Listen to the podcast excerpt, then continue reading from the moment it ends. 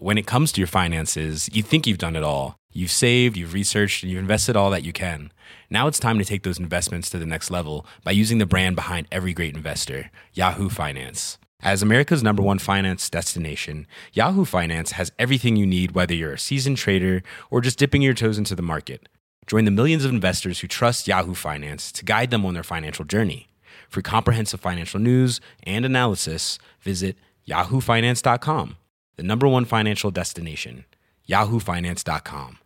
When you're ready to pop the question, the last thing you want to do is second guess the ring. At Bluenile.com, you can design a one of a kind ring with the ease and convenience of shopping online. Choose your diamond and setting. When you find the one, you'll get it delivered right to your door. Go to Bluenile.com and use promo code LISTEN to get $50 off your purchase of $500 or more. That's code LISTEN at Bluenile.com for $50 off your purchase.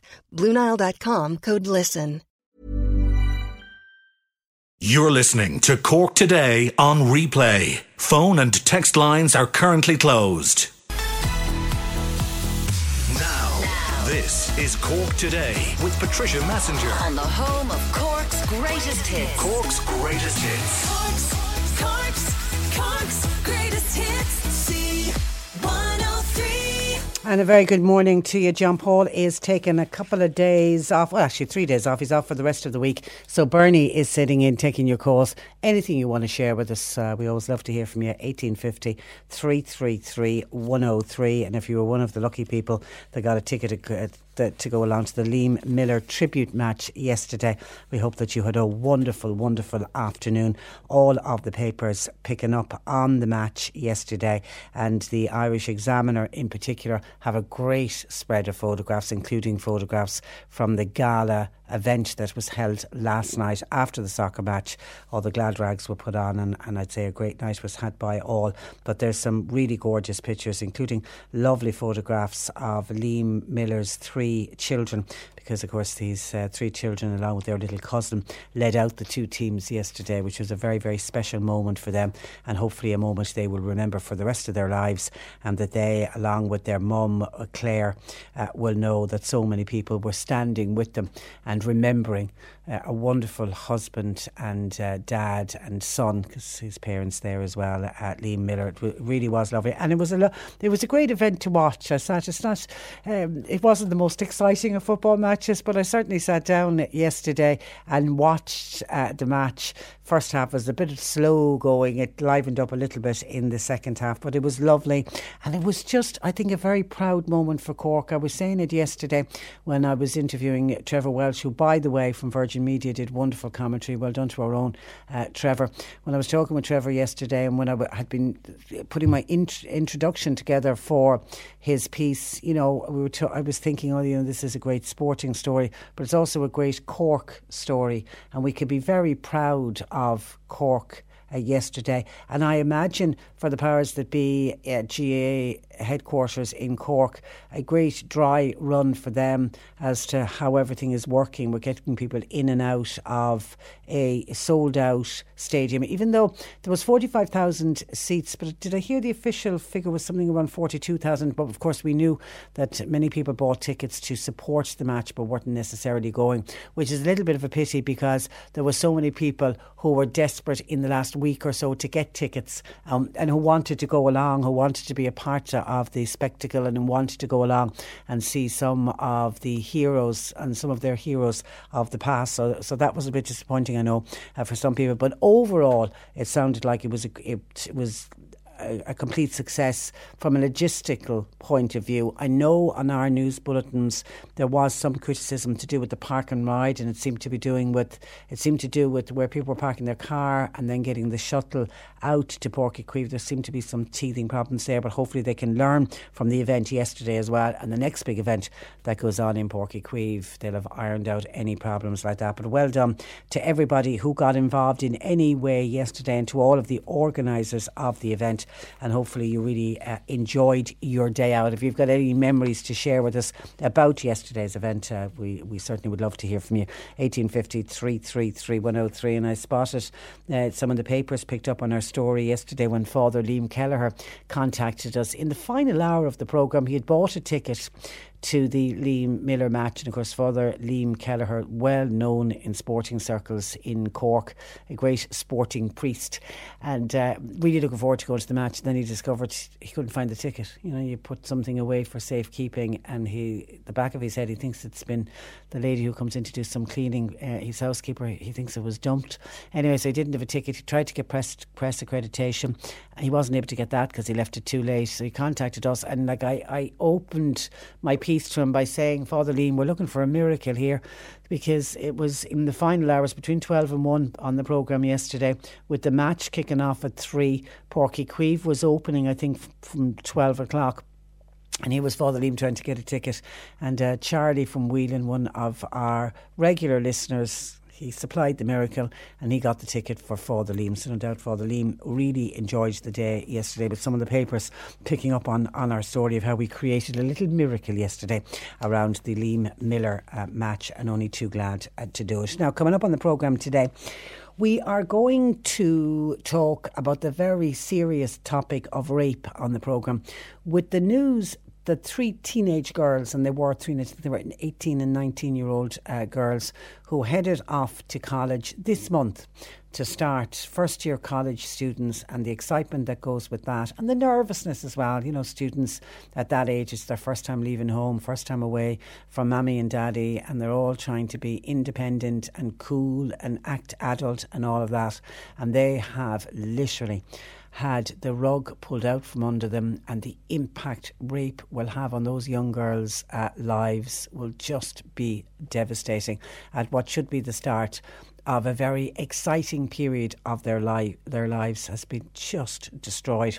Mary Crilly is raising this issue and she brought it up at a joint policing committee earlier this week. So we're going to talk to uh, Mary Crilly about those three cases and it seems it's not new according to Mary. Freshers Week, start of the new university year can be a very dangerous time for young uh, students. And then when you open the papers today, I mean that story that Mary's talking about is in mo- is in nearly all of the papers. And then added into that is a story coming out from Galway, where they say the Rape Crisis Centre in Galway say that almost 50 students have reported incidents of rape or sexual assault in Galway in the first six months of this year. And then you've got Mary Crilly's story.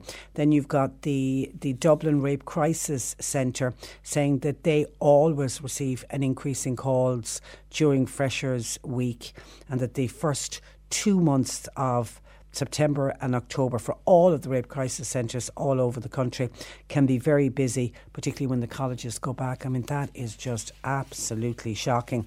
And I see the vintners and student groups are getting involved in this, and both vintners and students' unions are saying more needs to be done to increase safety after these stories have come to light. And I know, certainly from the vintners' point of view, and, and we did an interview on it that, and, and I take it most of the bars are doing it, the Ask for Angela campaign that was launched uh, earlier this year, where, uh, where if any young male or young female or male, it can be a young man as well, if they're feeling in any kind of an awkward situation and they don't know how to get out of it and they're feeling uncomfortable with the person that they that they're with, they can literally go up to a member of staff and ask for Angela, and that is the key. And that's the trigger that the staff know that this person needs help. And then they're literally whisked away, taken, you know, to the back of the bar, taken out, you know, not you know, taken out a different way out of the bar, get them away from the person that's making them feel uncomfortable. And if needs be, taxi is ordered, they're placed into a taxi and they're sent home uh, safely. Now, I don't know, I know a lot of the bars are getting involved uh, in that. I don't know how many how many have used it. We might do a follow up on that because we did an initial interview when it was being introduced. It'd be interesting to see how many people have actually used that. Ask for Angela, but it is something certainly that young people need to know about. That if they see that sign, that they know what it means, and if they're in a situation that there is help and that they can get out of it. So we'll discuss that on the programme today. But just an extra worry, is it not, for parents as they've waved off their sons and daughters as they've head, headed off to college? I mean, it must be for, uh, for an absolute nightmare for a mum or dad to get that phone call or to find out that's happened uh, to their young uh, daughter. We'll hear about a plan to integrate migrants into local communities. Now, this is something I think that really must be welcomed because there isn't, I don't think there's a community in this country that doesn't have somebody from a different nationality. Nearly every neighbourhood will have people from diff- different nationalities, and it, it's something new. It's something 20, 30 years ago we wouldn't have seen in Ireland. So we need to all get on together. We need to integrate uh, together for the for to make wonderful societies and wonderful communities going forward. So we'll look at a pilot project that's going to operate uh, in North Cork in the towns of Fermoy and Mitchelstown, and then just over the border in Tipperary, the town of Cahir is getting involved uh, as well. Community alert. Community Text Alert Scheme funding did, funding from the government was announced this week uh, for that. So we're going to look at that text alert scheme and asking the question: Does it prevent crime? Has it prevented crime? What can local communities do in, in order to, if you don't have a text alert scheme in your area? Is it something that you would like to get involved with in your area? And if so, how do you go about doing it? I know it's operated by Muintir na Tíre. We're going to discuss that on the programme, but would welcome thoughts from people who already live in an area where you have the text alert scheme up and running. How has it been working? Is it working well? You know, do you welcome the texts that you get? Has it alerted you to possible crime in your area? Um, we welcome your thoughts on that, or if you're involved in one of the people that operate the text alert scheme in your area and you have thoughts you'd like to share with us. Actually, just um, it's it, well, it's, it's crime of, of a different kind, and it's not something that just affects people in rural areas. It's scams over the phone that can affect any of us who have a phone. Uh, Jim says just to let people know, please, that there's a scam doing the round from Eir. At the moment, I have been rang twice in the last two days to tell me my broadband, etc., will be cut off if I don't pay my bill and if I don't pay my bill immediately. I'm not even with the company for my landline or for my broadband, says Jim. Yeah, they just they're they're randomly selecting numbers on the chance that you be guaranteed every second call that they make, they will get somebody who has an Eir account who might just fall foul and might just think, oh my God, did something go wrong with my direct debit?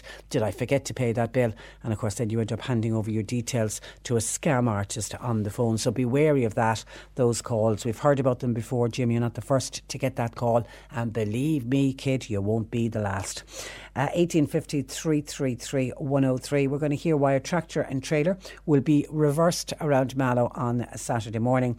And it is Wednesday, so Peter Dowdle, the Irish gardener, will be joining us um, on air answering all of your gardening questions. And it was this day last week that Peter Dowdle joined me in studio. He had nominated me for an initiative that he's started called One Tree at a Time. And he's looking for people to plant a tree, uh, please. And he's, he's his dream would be if he could get a million trees planted. We spoke last week about how 50% of the rainforests have disappeared. We need to do something to protect our environment and to protect it for future generations. And one way of doing that is a simple way plant a tree. And Peter is hoping people will plant a tree and then just upload it onto your Facebook, your Twitter, your Instagram, and just use the hashtag one tree at a time. And a little bit like the Ice Bucket Challenge, you then go on and nominate family member, a friend, and nominate them to plant a tree. And if we could get it going and on and on it would go. Imagine if we could get it to go viral, it would be uh, fantastic. So if you if you are on if you are on Facebook, can you go to our Facebook page here at C103 and you will see the little video clip that we made last Wednesday of me out planting uh, a tree for hashtag one tree at a time. Now, yesterday on the programme, we had a lot of very animated callers and texters to the programme um, when the news broke that the, it made a lot of the papers yesterday that the Social Protection Minister, Regina Doherty, had come out to say that she was not guaranteeing the Christmas bonus this year because she was going into discussions about the budget for the Department of Social Protection and she said that there was concerns around it because she had yet to find the 20, 200 million odd money that is required to pay the Christmas bonus. That caused consternation yesterday. I did say yesterday when we were discussing it that to me this was a little bit of kite flying, a little bit of scare tactics on behalf of the government, uh, and I just wondered how long they would allow those scare tactics to go on, uh, because obviously we got a lot of calls here, but there, I'd say there wasn't a radio station in the country that didn't get a lot of calls from people, and people were very worried and very anxious about it because people who rely on the Christmas bonus, you know, rely on it for to buy, like yesterday we were hearing from grandparents, for example, pensioners who rely on it to buy Christmas presents for their grandchildren. We heard from people yesterday who say there was one lady says she buys extra fu- fuel out of the Christmas bonus. Uh, she also puts extra meat into the freezer for weeks when she mightn't have a lot of money. We've other people uh, who rely on it to pay their utility bills, for example, and then others do exactly what it says on the can, what it's designed to do the few little extra bit of luxuries that they would like to have at Christmas, that's what they use the money for. So there was a lot of people very worried yesterday. Well, the government has pledged that the Christmas bonus will still be paid uh, to more than 1 million social welfare recipients this year. Regina Doherty said the extra payment at Christmas for welfare recipients and pensioners would go ahead. But she did admit that there is no guarantee that this payment will be made annually. And that will remind us that there was a time where they did abolish the Christmas bonus, and it wasn't that long ago. It was during the downturn in the economy, and I couldn't remember yesterday for how many years was there no Christmas bonus. So I did a bit of research yesterday when I came off air. It was 2009 was the year when they, and almost 10 years ago, when they, they, they didn't pay out any Christmas bonus that year in 2009, and it wasn't paid in 2010, 2011, 2012, or 2013. So it ran for a good number of years, no Christmas bonus. Then they brought it back in 2014. They reinstated it at a rate of 25%. Then it rose to 75% in 2016. And last year, the rate they paid out was 85%. And it, uh, the Christmas bonus is paid in the last week in November. So we have Regina Doherty saying, okay, hold on, don't panic, we are going to pay it. She hasn't said how much it's going to be. I don't know if it will revert back to what it was. When it first started, it was a double payment. People got a the, fu- the full Christmas bonus was a full double, whatever you get. If you got if you get two hundred odd euro a week, when the Christmas bonus week came in, you got the full amount again uh, paid out, but then they started bringing in a percentage of how much you get when they reintroduce it. So it went to the highest. Uh, since the reintroduction last year at 85. So she's not saying, uh, is she going to pay out the full amount, the full 100%, or is she going to leave it at the figure that was last year at 85%? She did say that any government, any administration would need to be, and this is these are her words, incredibly thick are entirely desperate to do away with or to rely on reading in the Christmas bonus. So she says she has no intention of discontinuing the Christmas bonus for any social welfare recipients. Can I say, therefore, Regina Doherty, you need to be careful with your wording because it was her wording at the weekend uh, where she said that the money hadn't been agreed and she wasn't assured that the money was going to be there for the Christmas bonus. That then made it onto newspapers. That then put the fear of God into so many people. And we had, as I say, huge, huge number of texts and calls in from people yesterday who were very, very worried. But we also had people who don't agree with the Christmas bonus being paid. Killian, for example, said proper order. This is abolishing the Christmas bonus. A Christmas bonus entitlement is a disgrace. They should, they, people on social welfare should have zero entitlements. By all means, have something for the really needy in society, but not the layabouts. What about a bonus for workers for slogging hard? Throughout the year. And then someone else, Paul, says, What bonus am I getting from the government? I work 40 to 50 hours. I worked 40 to 50 hours a week last week, and I do that most weeks.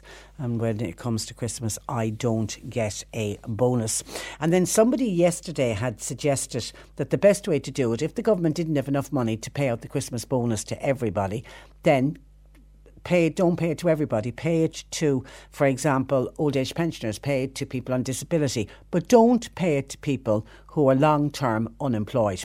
Well, that kicked off an amount of commentary from some people, including somebody who just signed their comment L to say the fella that suggested that the money shouldn't be paid out to people who are on long term unemployment. If that fellow was over 50, as I was when the recession hit, he wouldn't be making that comment.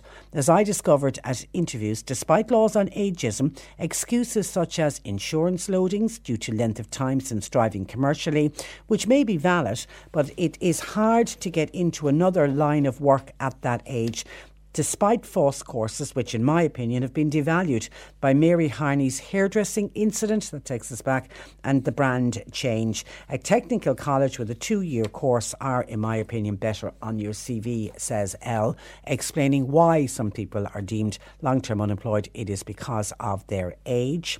Mary says, Hi, Patricia. I hope this message finds you well. Thank you. Does Regina Doherty and people giving out about long term unemployed realise that there are genuine long term unemployed people who are out there looking for work on a daily basis and they need that Christmas bonus? They need the money to simply pay bills. Why do people hate on the long term unemployed, says Mary, who I assume is long term unemployed herself. Someone else says, I agree. Give the Christmas bonus to the elderly people only. Those, if you give it to the people on the dole, they will spend it in the pubs. We are on low pay in my house and we get nothing uh, extra. We simply have to cope. And I hate those comments that they think everybody who's on the dole is going to go out and, and spend the money in a pub because nothing could be further from the truth. Of course, you're going to have some people who are going to do that, but you're not going to have everyone. You can't tar everyone who is on unemployment benefit or unemployment allowance and say all of them are going to go out and drink it in, in the pub. There will be some, but likewise, there will be some old age pensioners who will decide with my Christmas bonus, I'm going to drink it in the pub but not everybody. And then one final one uh, says uh, on the Christmas uh, bonus, um, the Christmas bonus. I hope people realise that the Christmas bonus, the majority of people use that Christmas bonus to pay bills. And for many people, they don't spend it on luxury items. You would like to think that it's been spent on luxury items, but that isn't always the case. Okay, we'll park it there uh, for now. You're listening to Cork Today on replay. Phone and text lines are currently closed. Text Patricia with your comment now 086 2 103 103. Now, Together Ireland is a not for profit initiative supported by the Tomar Trust, which is designed to promote and enable greater integration across Irish towns. To discuss a pilot initiative in three towns, namely Fermoy, Mitchelstown, and Cahir, I'm joined by Graham Clifford of Together Ireland. Good morning to you, Graham.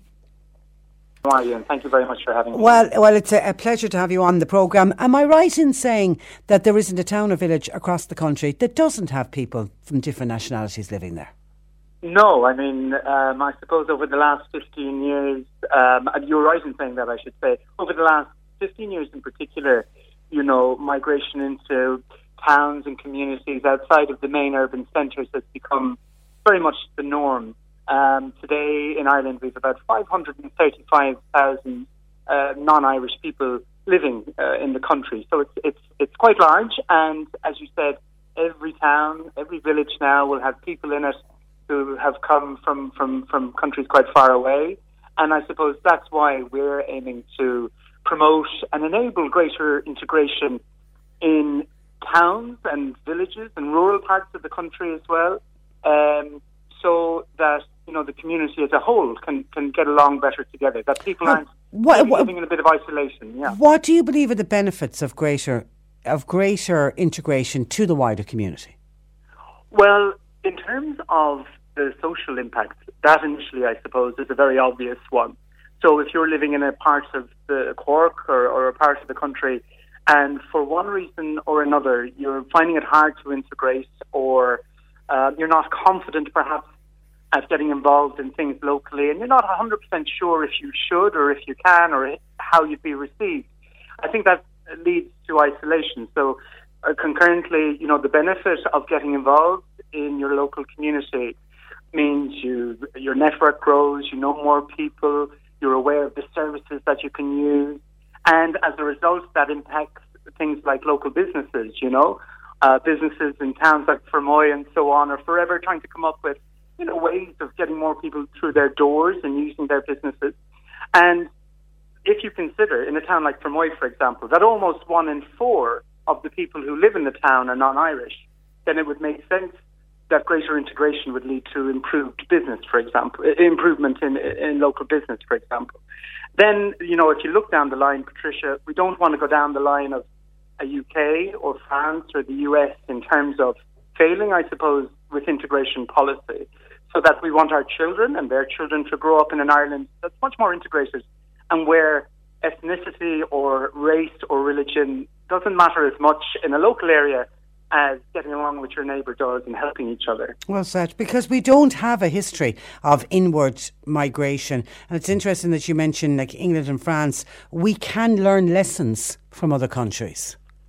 We can. It, you know, one very interesting thing, Patricia, and I, I don't know if you've ever done this. You know, th those tests you can do uh, to trace your ethnicity. You know, the, The DNA test or ancestry ones, yeah, yeah. exactly, Yeah. exactly.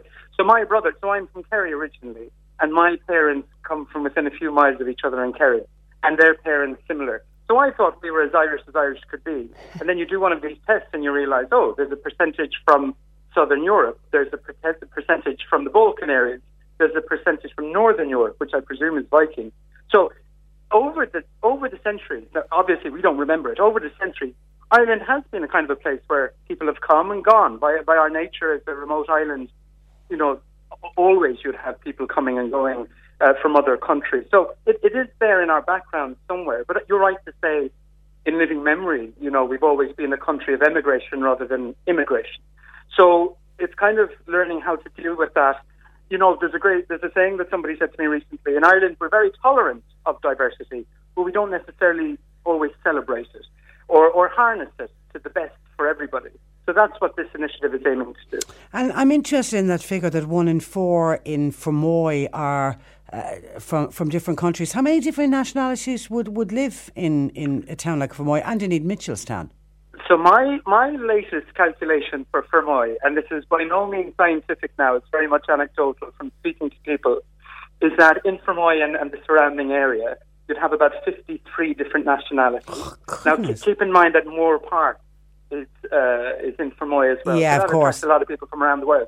But I was in a classroom yesterday in St. Fanahan's up in Mitchelstown with a brilliant transition year class up there. And we got I got out a blue marker and I said, right, let's write down all the nationalities that we know of in Mitchelstown.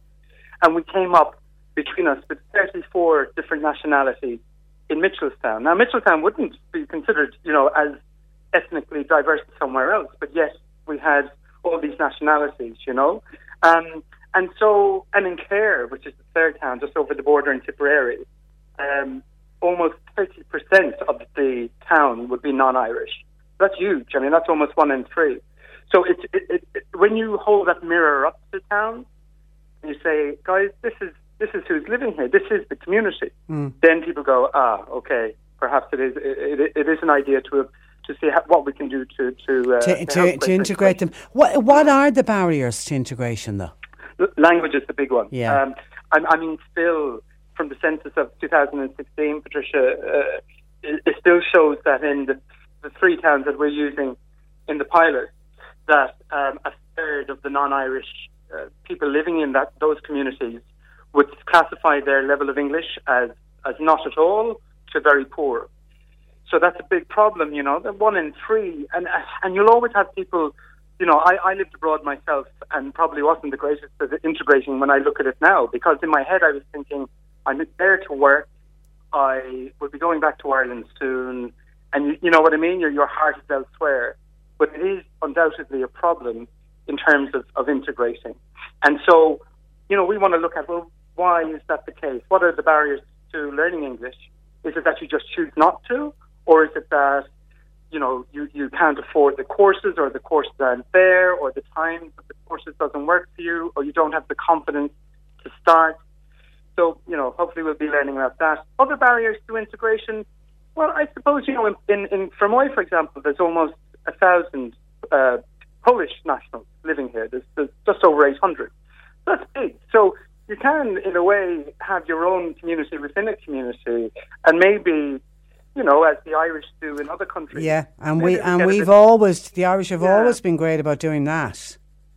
Exactly, and maybe you know if there's that many people in a community, you feel well. I don't really need to do too much. But what we want to do is get the Polish community in Fermoy as well. I've, I've been in and out. Of the, there's a Polish shop in Fermoy, which is fantastic, but very few Irish people would go in there, and they're not great uh, at at the moment at, at kind of you know letting I guess people who don't go in there regularly knowing what they have to offer, Yeah. for example. Yeah. So bridging that gap, you know, very few Irish people would go into the Polish shop, but similarly, very few Polish people would step over the threshold of the GAA pitch. Yeah. You know, in, so, so Actually, it's, it's interesting you out. mentioned the, the, the GAA. I mean, sports and hmm. sporting clubs and sporting bodies can hugely benefit from, from integration with, with oh. new blood coming into their clubs. Not only and new blood, definitely. Not only getting young people involved, but keeping young people involved. Often you'll have GAA coaches going into schools, and the children of non-Irish people playing GAA, then getting to a certain age, having to choose what sport they do, and they might choose something else because there isn't a kind of a an inbuilt appreciation or knowledge of what the GAA is and represents at home. You know. So what one of the things we want to do as well, and the GAA club here in Fermoy actually has been very receptive, is um, trying to get adults along as well. You know, have an open evening, you know, putting a sign up in the local Polish shop in Polish saying, "Do you want to come up to the GAA pitch on a certain night, and we'll have an introduction to GAA and a bit of a you know something to eat or something." And you know, making them aware that this is really open to them. They're really welcome to participate in it. And so you don't just get the players. You know, every, there isn't a GAA club in the country that couldn't do with more volunteers, mm. more supporters, more fundraisers. So you know, you're you're kind of just gently bringing the communities together. Okay, you've got a couple of public meetings arranged for this week. Uh, one in Fermoy, one in Mitchelstown. Tell me about that. Tell me about who you're hoping will attend. Yeah. So so tonight we have this evening we have one in Fermoy at half seven in the Heron Cafe uh, in the square in Fermoy, and then next um, Thursday of next week in Mitchelstown at seven thirty in Forest Hall we'll have uh, the first public meeting. So the aim of these really is just to to get people to stop and think about um, the levels of integration maybe in their community, and the same kind of thing questions that you've asked me. You know, why is this important? What are the barriers? How can it be done? And that kind of thing. So we're we're tonight we're hoping to get uh, you know people living in Fermoy who are from uh, Ireland, but also from other parts of the world, business people, the local uh, community. Garda will be there, and, and, and we'll talk to people about his experience of, you know, the diversity and integration in the town, and um, people from schools and, and things like this will be there as well. I should say one of the things we're doing as well, Patricia, is I'm working with um, getting advice from the Department of Government in UCC, and we're doing a little bit of attitude and behaviour and attitude surveying in these towns, and transition year students are going to be doing that with us. So they'll be gauging, you know, the, the attitudes, but also the behaviours of people in these towns in terms of migration and in terms of integration. Uh, to see, well, what, what do people think? What do people really think? And how do they think the town could improve through integration? So it, it's quite holistic and it's quite ambitious. And integration doesn't happen overnight. No, it, it, it will take time. And I know you're involved in, and we spoke with you about the Sanctuary Runners. yes, that's right. They, this is the, the group that you got local people to run with asylum seekers in, in direct provision, the Cork City Marathon. That went well. we had 200 Did you? fo- 41 nationalities. Ah, we got we had 51 fabulous. from yeah 51 from indirect provision and then 150 odd uh, Irish people it was amazing Fabulous. Well and done. happened what's happened since is that a group is being set up in Dublin and Limerick and Waterford we've already set up a group in Kerry and Galway as well so it's you know it's a very simple idea but often they're the ones that travel But and it, and as it's all back to integration as well. Uh, keep us updated on your progress, uh, Graham. Uh, I think it's a fantastic initiative, and as I said at the outset, it is supported by the Tomar Trust. That's Tom Cavanagh's in Fermoy's um, organisation, isn't it? That's that's Yeah, right. And, yeah. You know, their their kind of mantra is you know. Uh, you know, local uh, implementation, but national kind of reach, They're and brilliant. that's very much what What Together Ireland initiative is, trying to do. I should tell people as well, uh, Patricia, if they want to find out more, we're developing a website. But if you go on to Twitter, and go to Together Ireland, put in Together Ireland with two, the number rather than the word, so Together Ireland. Okay. Uh, they can find out more about what we're doing there, Patricia. Okay, and we'll talk with you again, Graham. In the meantime, thank you for that. And uh, thanks uh, for joining us. That is Graham Clifford of Together Ireland in advance of those two meetings, uh, which are happening in Fermoy tonight and in Mitchelstown tomorrow night. Best of luck uh, to everybody involved. 1850 333 103. This is Cork Today with Patricia Messenger on C103. Now, we spoke on the programme on Monday about rural crime with Seamus Sherlock of the ICSA, uh, who was telling us that many families live in fear in their homes. The great work of Community Alert was mentioned during the course of the interview, so it was good to hear that the government has allocated funding for community text alert schemes, which are operated by Muintir na Tíre. Uh, Dermot Cronin is Community Alert Development Officer for the South with Muintir na Tíre, and uh, Dermot joins me. Good morning to you, Dermot. Good morning, Patricia. Uh, and you are welcome. I suppose just remind us and explain to us how the community text alert scheme works. the scheme is set up in each local area by local people involved in community alert. Uh, provides a server to send the messages. The Gardaí send the text alert out to either one group or indeed every group in their district via our server. The messages are short, concise messages uh, about ex- a local threat. An example? It could be um, recently, there a few weeks ago, there was a car travelling around the Fermoy, Mallow, Ballydesmond area robbing houses. The um, description of that car was uh, transmitted to virtually every group in the area. And then the idea being if somebody spots that car, you ring your local Garda station ASAP. Yes. So it prevent it does prevent crime. We see a drop, a consistent drop in burglary rates of over 50% in the districts where the text alert is being used uh, vigorously by the Garda Síochána. It uh, enhances their communication and the trust of people in the community with the Gardaí when it's used vigorously. Somebody has just said the text alert service in Mill Street is absolutely brilliant. It's well worth the 10 euro fee per year. It gives people peace of mind to beware of criminals in their uh, um, area. Um, and this funding that was announced this week of some 1,500 euro from the Department of um, the, the Department of Justice and Equality. How do groups access the funding that was announced by the department? there's an application the Internet here website, uh, which can be downloaded and printed off, and the details and information sent on that form back to us to apply for each group's rebate. The um, the cost uh, that the group incurs over the course of a year, like, is what we look at when we're allocating um, a rebate to a particular group. And that figure that, that Mill Street listener said of 10 euro a week, uh, 10 euro a year, is that typical of what people are asked to, to pay? Yes, that yeah. would be that would be pretty standard across Yeah. the country. Yeah, well, well worth it for to give that kind of peace of mind. Do we have many such schemes here in Cork, dear? Yes, uh, there's a scheme in virtually every parish in the county. Is there? So some some schemes uh, piggyback on close friends and neighbours, like, but I don't think there's an area in the county that is devoid, absolutely devoid of text alert at this stage.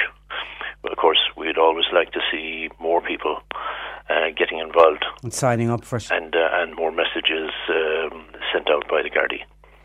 And then you will often drive through an area and you'll see Turk text alert scheme, and that's basically telling the criminals beware. If you come into our area, there's a high chance that a text will be sent about you, about you and details about you.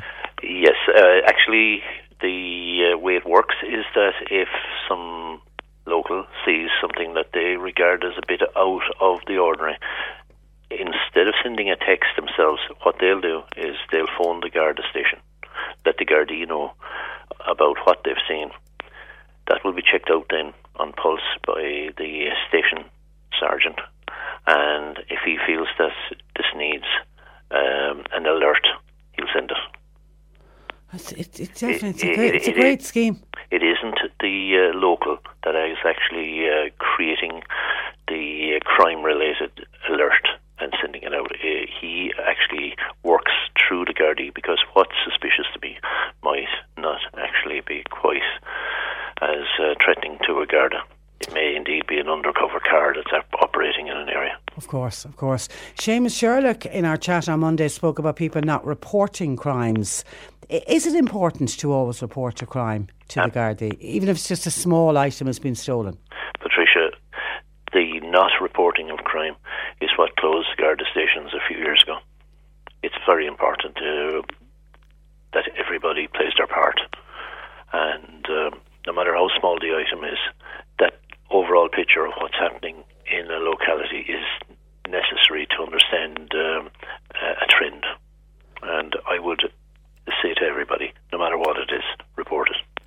Uh, somebody said, uh, Patricia, could you could you ask your, your listener there, who's uh, Dermot Cronin from Muintir na Tíre, uh, the development officer for the South, uh, about a text alert, alert service in Charleville, as I am unaware if there is one. Says this texter, is there one in Charleville? There is, uh, Is there? and every bit around it. Coleman's Well, Effin, um, Dromina, Newtown, Shandrum, Ballyhay, they all have text alerts. Okay, is it only rural areas? Do do, do uh, I'm just wondering, could that listener be in the actual town of Charleville? Do towns operate them? Uh, a slightly different system um, because the type of information and the type of message that you'd send to people living in a town is a different. Uh, there's no point at all in sending uh, information about suspicious cars into towns because they're absolutely uh, blinded with the amount of vehicles passing through. It would be very unusual. Oh, of course, it would, yeah. it would be a major threat. Yeah, yeah. Scams, uh, theft from shops, all these kind of things are um, are the type of messages that can be very useful to uh, business people in the towns. And uh, And they have their own system, don't they? we're actually setting up a system with a number of towns at the moment involved in it, uh, using our application for the smartphone. Well- so, so that um, this is an application that we developed about a year ago. It's a modernisation, really, of what is a very, very old technology, the SMS text. The application. And where, when do you hope to have that up and running? Well, there's a number of towns at the moment in Ireland um, adopting that system. Shopkeepers, uh, people that are involved in business in these towns, and uh, we're rolling that out as, as as we speak. Okay, all right. We may talk about that uh, with you again, uh, but I'm over on time. Uh, Dermot, a pleasure as always. Thank you for that, and uh, thanks uh, for joining us. Uh, that is uh, Dermot Cronin, who is the Community Alert Development Officer with Muintir na Tíre. The person from Charleville says, I'm not in the town.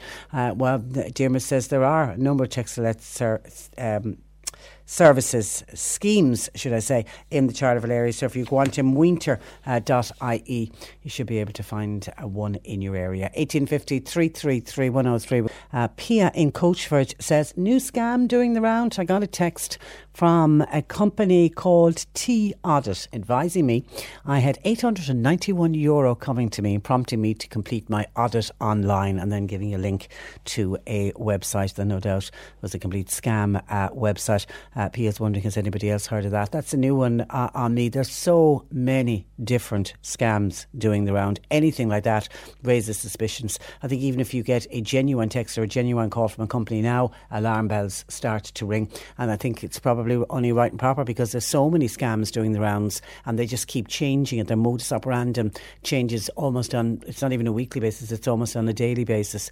And they do that because, of course, word gets out about a particular scam. So they'll stop doing that. They'll change it and change it into something else or use new wordings, uh, you know, do, do it by text to try and catch people out. So just be very, very careful. I certainly, Pia, haven't come across uh, that before. And thank you to Lisa, who sent me a WhatsApp earlier. And this was with regard to a conversation I had. Can I, can I preface it by saying it was a tongue in cheek conversation that I had with John Green earlier on. And Lisa pointed out something that I said that she reckons could cause could have caused offence. And I apologise if it did cause offence. Lisa says, Patricia, I enjoy your programme every morning. Thank you for that.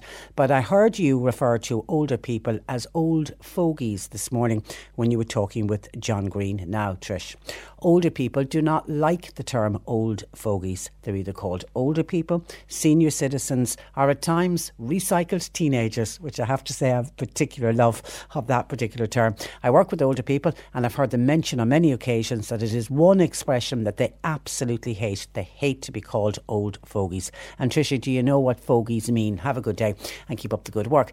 Well, I, I did a quick them Google check a Google definition on a dictionary definition on fogies, and fogies means a very old-fashioned or conservative person, and you have the plural of it, a bunch of old fogies. So my apologies to any older person. It was a very tongue-in-cheek piece that I was doing with John Green this morning. I would never refer in a more serious interview to older people as old fogies. I don't even know if I use the phrase that much, but but anyway, I apologise. I put my hand up. I did. I absolutely. I don't remember using it, but I trust. I trust you, Lisa, when you say that you heard me say it. So I apologise because I was talking about older people when I was having a, bit of a laugh uh, with John this morning. So my apologies to any older person out there if I offended by that comment.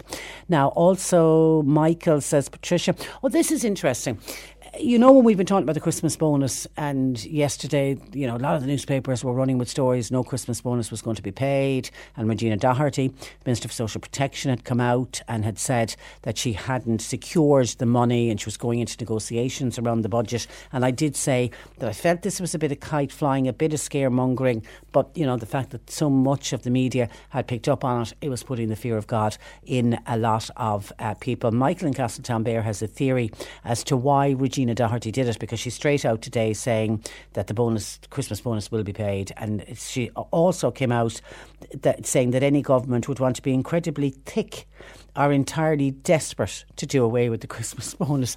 And yet she, the day before, said that she hadn't secured the money for it. Didn't make any sense to me. Michael reckons the reasoning behind it is that Regina Doherty needed to get a bit of public attention, especially when her constituency friend, Helen McEntee, is extremely popular with the TV and the media with uh, Brexit because, of course, uh, she's uh, responsible for European affairs within the government. And yeah, Helen McEntee, anytime anything is to do with Brexit, you'll see Helen McEntee on the news. So Michael reckons Regina Doherty was trying to get a bit of extra uh, public attention and a bit of media blitz on her. And you could be right on that one, Michael, because there was one of the Sunday papers was one of the Sunday papers ran, uh, they did a poll where they went out with uh, asking people, I don't know if it was face to face or if it was done over the phone, but they were asking people to rate their various the various ministers and uh, TDs from around the country, and the females did particularly bad. I think it was I think it was the government ministers and junior ministers, but it was the females did particularly bad in that a lot of people didn't even know who they were. So maybe, maybe, who knows? And we will never know, um, Michael. And I'm sure if I rang her up and asked her, she would deny deny it completely and say it was nothing to do with that but I like your thinking, I have to say. Now, Sandy has been on saying, I've been listening to the PAC, PAC, analysing the presidential costs and expenditure. In my opinion, once in 20 years is enough to hold an election. President serves no real function other than referring laws to the Supreme Court to test the constitution, constitutionality and signing acts of Dáil into law. All this can be done by a Supreme Court justice or a High Court judge. Um, I'm not going to actually vote in this election. Whoa, says Sandy, who then tags on to the text. By the way, what is the blasphemy referendum all about? And we are having a blasphemy referendum. It has been announced that when we go to the polls on the 26th of October, oh, a month today, 26th September today, so a month today we go to the polls. So we'll go to the polls to vote on our president. Looks like now we'll know close the business today. Six uh, candidates, you have a choice of six, but also you'll have a second ballot paper, and that's for a referendum on removing the offence of blasphemy from the Constitution. Now, I think some people are going to be, because I don't know how much debate is going to go on about this particular referendum. I've been saying it already to a few people who didn't even realise that there, there was a referendum going on on the same day as the presidential election. And then when I tried to tease it out and ask people about the blas- about blasphemy uh, and somebody said I didn't even know blasphemy was in the Constitution. Well, it is in the Constitution. And I certainly think it's about 20 years, I think, when I first would have ran an interview on a call to have blasphemy removed from the constitution. So it's it, it gets mooted and floated every now and again. But finally, finally, it's been decided we are going uh, to the polls. What is blasphemy? I hear you cry. Blasphemy is defined as and I'm reading this. Blasphemy is defined as a matter that is grossly abusive or insulting in relation to matters held sacred by any religion, thereby causing outrage among a, among a substantial number of adherents of that religion. And we do have blasphemy in our constitution. And you will remember that there was a lot of prominence and a lot of talk about blasphemy. Was it last year, the year before, when Stephen Fry did the interview with Gay Byrne about God? And when Gay Byrne asked him that, you know, if he died and he went to the pearly gates of heaven and there was a God there, how would he feel? And there was uproar with Stephen Fry's comments. And now a lot of people, a huge number of people applauded Stephen Fry for what he had to say, and it went viral and it went well outside of Ireland and well outside of what was a small part of a bigger interview with Gay Byrne on that programme with um, Stephen Fry. That did lead to a criminal investigation, although no prosecution was brought against Stephen Fry. But at the time, there was people shouting that's blasphemous and he should be taken to court for it. There is a Defamation Act of 2009 that actually made blasphemy a crime punishable by 25,000 euro fine. And that's what Stephen Fry would have been facing if somebody had uh, taken him to court. Uh, its removal from the Constitution was recommended by the Law Reform Commission as far back as 1991. So that's when it first got mooted that it should be taken um, out. And the, as I say, I don't know how much debate we're going to hear between now and then because we have a one month run in to a presidential election, I mean, obviously all the focus is going to go on the presidential election. So, as I say, I don't know if we're going to see many debates on TV or on radio as to why we should or shouldn't remove blasphemy from the Constitution. The only one person I have heard who's come out uh, to say that it's a vanity project is Senator Ronan Mullen. He's he's against having this. It, it's not really the fact that it's blasphemy, but he's making the point that no one has been prosecuted for blasphemy in this country since 1855. He says the constitutional provision on blasphemy is symbolic in nature and has never had any real legal impact. He said abolishing it will not make any positive effect effect on the lives of Irish citizens, and we will pay for it. It'll be over 3 million euro for the referendum to uh, be run with absolutely no benefits at all to the public. So he says for that reason we shouldn't be having it. 1850 333 103. If people have any thoughts at all around the blasphemy referendum, were you even aware we are having it a month today along with the presidential election? We're going to, in a couple of minutes, be talking about those dreadful cases of teenage students raped in Cork since the start of the academic year. We're not even a month into the college year. Somebody says young women and men need to take personal responsibility for themselves and be in control of their faculties instead of knock, knocking back shots till they are so stupefied then they might then there might be some hope of cop on, keeping them out of danger.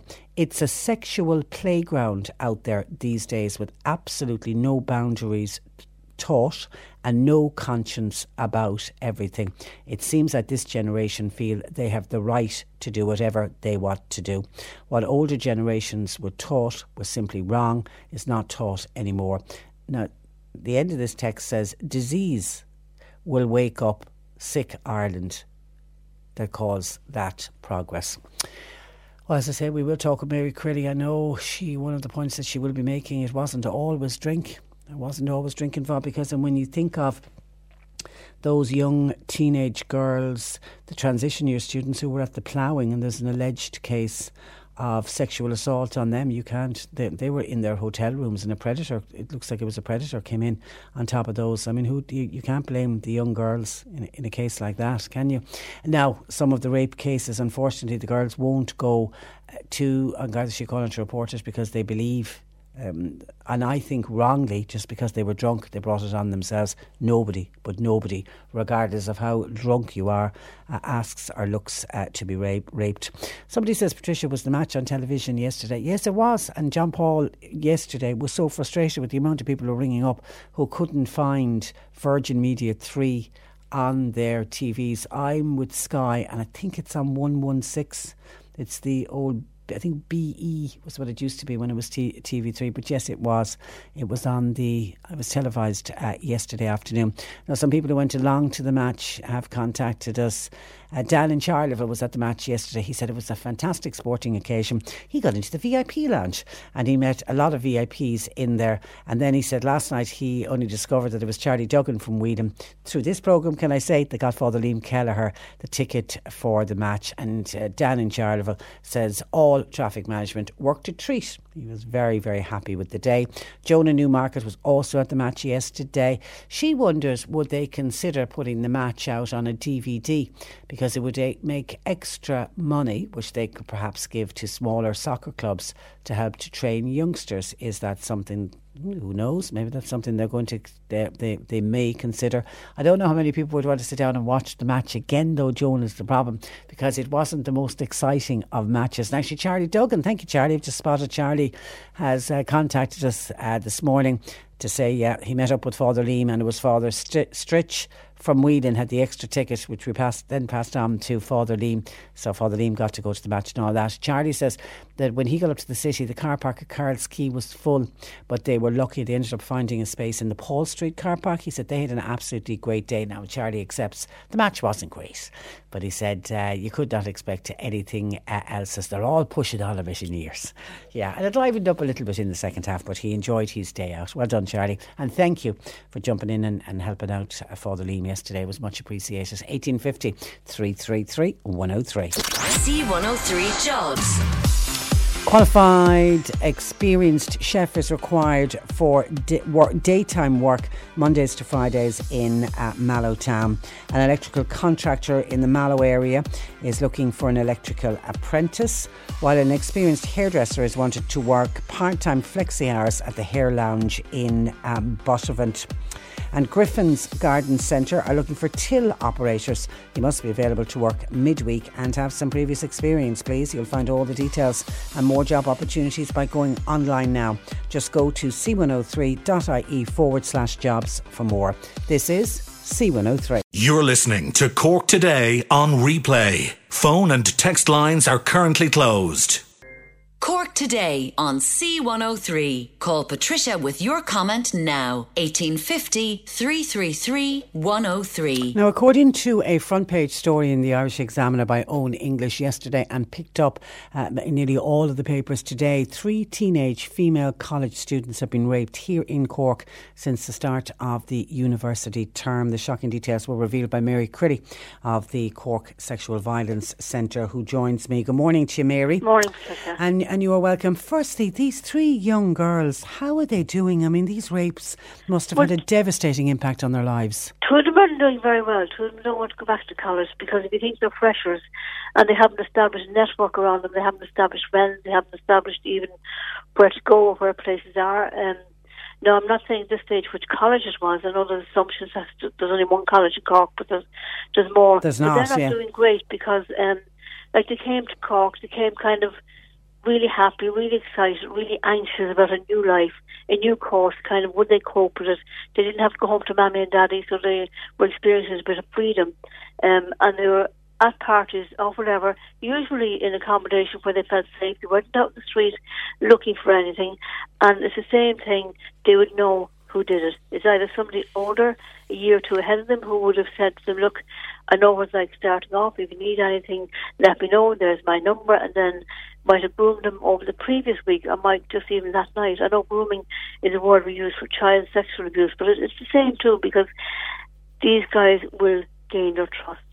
The guys who are doing it don't look like what people might think a rapist looks like. They might think of a guy who's very intense sitting in the corner, um, looking around. He's just very intense looking in the corner. He might be just quite shy and quite lonely. Most of these guys who do this have a huge sense of entitlement, a huge sense of aggression, and it's never about just wanting to get off with someone for the night.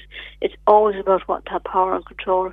Like how I brought this up the other night was I was at a meeting of the Cork City Joint Policing Committee, which would be made up of city councillors, members of the Oireachtas, and a few members of the Public Participation Network. So that's community people, and lucky to have a seat on it in that kind of way. And I was aware that the there's Protective Services unit in Cork City that deal with all cases of sexual violence, domestic violence, child sexual abuse, trafficking, and all that. And they're totally under resourced. And anytime somebody leaves there, they're not replaced. But there's been talk for the past year or two about opening one in North Cork and West Cork. And now we're told that might happen sometime next year. And these are vital. So what's happening now is the cases that the that this section would have dealt with are going back to the guard stations. I'm not saying the guards in the stations aren't capable in dealing with it, but there often are often other cases, whether it's burglary, whether it's wherever they have to go off and deal with. Whereas in the protective services unit, that's just for dealing with sexual crime or domestic violence crime. So I was trying to put the pressure on, and by saying, and this also happens because there was talk at the meeting about um, how great the guards dealt with pressures this year, that the residents weren't disturbed, which I thought was wonderful. But I also thought we need to talk about the invisibility. We can't keep hiding this. We can't keep blaming the guards. We need to kind of raise awareness about who's doing this and see if we can stop it. Like all I ever wanted, as you know, is to stop the victim blaming. I mean, I know I can't Yeah. stop everything, but if I can help people not feel guilty or responsible or feel ashamed because somebody has sexually assaulted them, if somebody had both their legs broken, they could tell everybody about it, they could be on your program, but all of a sudden it's still a sexual assault, they're laden with shame, it's their shame and their guilt, and it isn't. And these guys know they'll get away with it because they've established a network, they know their friends won't say anything. And I'm also asking the good guys, the majority of men out there are really good guys. I'm asking them to stand up and be counted and say they know somebody's doing this, that it's not on, it's inappropriate. I mean, the pic- the picture you're painting of of the the guys doing it. I mean, they they're sexual predators. They are predators. I mean, I know I don't know what's the Jerk Hyde in the old oak because he's really pushed the Ask for Angela campaign. Yeah. Where, um, and he said he sees them now more outside the pub rather than inside the pub looking around for somebody. And what he does is, and the staff, he has them all ready to photograph these guys. If he sees guys outside who he knows are predators, who he knows are just hanging around for a smoke, who he knows are waiting for young girls to come out, he'll photograph them and as soon as gets rid of them. I don't know how far they go, but at least he's trying in some kind of way to do something to raise awareness about it. And it's not just Cork because I was reading in the papers today. Planning for your next trip? Elevate your travel style with Quince. Quince has all the jet setting essentials you'll want for your next getaway, like European linen, premium luggage options, buttery soft Italian leather bags, and so much more. And it's all priced at 50 to 80% less than similar brands. Plus, Quince only works with factories that use safe and ethical manufacturing practices. Pack your bags with high-quality essentials you'll be wearing for vacations to come with Quince. Go to quince.com slash trip for free shipping and 365-day returns. when it comes to your finances, you think you've done it all. You've saved, you've researched, and you've invested all that you can. Now it's time to take those investments to the next level by using the brand behind every great investor, Yahoo Finance. As America's number one finance destination, Yahoo Finance has everything you need, whether you're a seasoned trader or just dipping your toes into the market. Join the millions of investors who trust Yahoo Finance to guide them on their financial journey. For comprehensive financial news and analysis, visit yahoofinance.com, the number one financial destination, yahoofinance.com. There's never been a faster or easier way to start your weight loss journey than with PlushCare. PlushCare accepts most insurance plans and gives you online access to board-certified physicians who can prescribe FDA-approved weight loss medications like Wegovy and Zepbound for those who qualify. Take charge of your health and speak with a board-certified physician about a weight loss plan that's right for you. Get started today at plushcare.com slash weight loss. That's plushcare.com slash weight loss. plushcare.com slash weight loss. From the uh, rape crisis centres around the country. I mean, you know, Galway are saying almost 50 students, uh, incidents of, of rape, sexual assault in the first six months. I saw Noeline Blackwell from the Dublin Rape Crisis Centre talking about how dangerous it is for first years, how vulnerable they are. And the first two months, September, October, are usually the busiest. Well, usually um, people wouldn't come into us maybe till March, April. Like, let's get real here. It's rare that somebody will come in straight away they're freshers because they want to just put their head down and see if they can cope with things. But often when it's exam time in February, March, or coming to exams and they can't cope, that's often when they come in. Uh, but it is happening everywhere. It really is. I mean, it's not just Cork. It couldn't be Cork. It's everywhere. I just happen to be the one. When I heard it, I just thought I can't shut up about this. I have to say something. I have to highlight it because.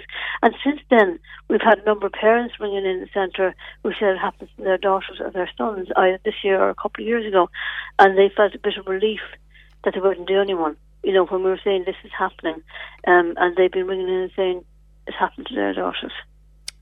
So we just need to keep the conversation going and look at these guys. The problem is we look at these guys and they usually look great. They're usually um, good college students and we think we're not, not going to ruin their career. They're ruining somebody's life. So they really need to be challenged and taken on because um, if a guy rapes a girl or rapes a young boy, there's no consequences. Very little consequences. You know yourself, even if something does go to court, the victim will get grilled for a day, two days, a week, whereas the perpetrator doesn't even have to go on the stand.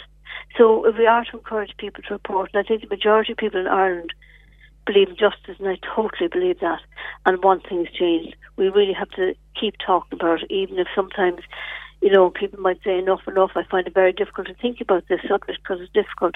We have to keep talking about it. It's the only way we can make changes. And you know what? We are making changes. Because years ago, um, we wouldn't be talked about. Years ago, the play like um, Louise O'Neill's play and the Everyman wouldn't have been booked out for the week. So we are making small changes. So it's just a matter of um, letting others know out there that we know and we support them in any way we can. And none, and back to the three girls that you're you're particularly working with at, at the moment. None of them have reported to the Gardaí. They haven't because they feel um, that the guy has said he, it's either consensual or he said nobody will believe you, or else if feel that to go back to college they're going to be isolated from everybody because they're already kind of called different names and that's their fear. Like, what's the point? You know, if they go to court, will they even get a conviction? If they and then everybody in college will know about it, and they feel they'll be isolated, they'll be picked on, they'll be have a very difficult time for a time that they came to Cork feeling so excited about. Their whole career can be destroyed. It Their can be, lives I've ahead. I've seen young girls totally dropping out, and I mean going home to parents up the country maybe, and the parents don't, not understanding what's going on because they might find it difficult, you know, to tell the parents if they're from a rural community. Um, I'm not saying people in rural communities don't understand, but they feel they don't hurt their parents or they've let them down in some kind of way because the parents have saved and got their act together and Ah, you know managed them. to pay rent, and they feel that they feel that they've let them down. Now we had, and there was only one call in uh, earlier when I teed up that you were coming on the program, pointing the finger of blame at a drink and saying these young girls need to be responsible for themselves and stop drinking so much. I've, I've yet to meet a young girl who isn't responsible for herself. I think you're not just asking her to be responsible for herself, you're asking her to be responsible for his behaviour. And somebody who says that, I say, get a grip.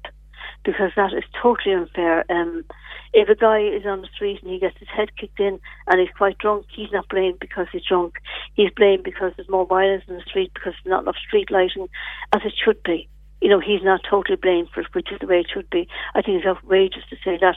I wish that was the case, because then I'd have everybody in AA or, or abstaining if I thought if you're sober you won't get raped. But we've seen elderly women getting raped, we've seen older men getting raped, I've seen young girls getting raped, and they have not had a drop of drink on them. And the, sto- think and the story that's making, I mean, I don't have any, a lot of detail on it, that's making the Irish Daily Mail of an alleged sexual assault of, of three young schoolgirls at the ploughing championship last week. They were in a And hotel was- room. None of them were drinking. Yeah, it wasn't surprising because people just think it's all to do with big parties, too much drink, um, or festivals. And like I say, the people we meet, uh, they might just be going for a walk with someone, they might have met somebody somewhere, there's no drink. I mean, the perpetrators are there, they'll do it whether you're drunk or sober. Easier if you're drunk because you're more vulnerable um, and they can do exactly what they want to. Whereas the other guy, the average guy, will leave you be. He'll try something on. If you're not interested, he might make a few comments at you, but he'll leave you be. That's what most guys do. But the guys who want to rape, want to abuse, they don't care whether you're drunk or sober. I think the idea of adding to what somebody has gone through by saying it's her own fault because she was drunk, I think is appalling. And so, more resources needed for the Garda National uh, Protective Services Bureau that, that you spoke about. And I can see a couple of mothers worried about their daughters who are away at college. It says, Ask Mary, what can young girls do to protect themselves, particularly when they're out socialising?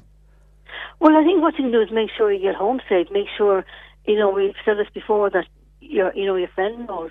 It's very easy for two or three girls to be in a pub. one is in the bathroom, one leaves with someone, and then the other forgets where they all are. So it's a matter of really reinforcing this into your head. ring your friend, ring somebody, and let them know you got home safe.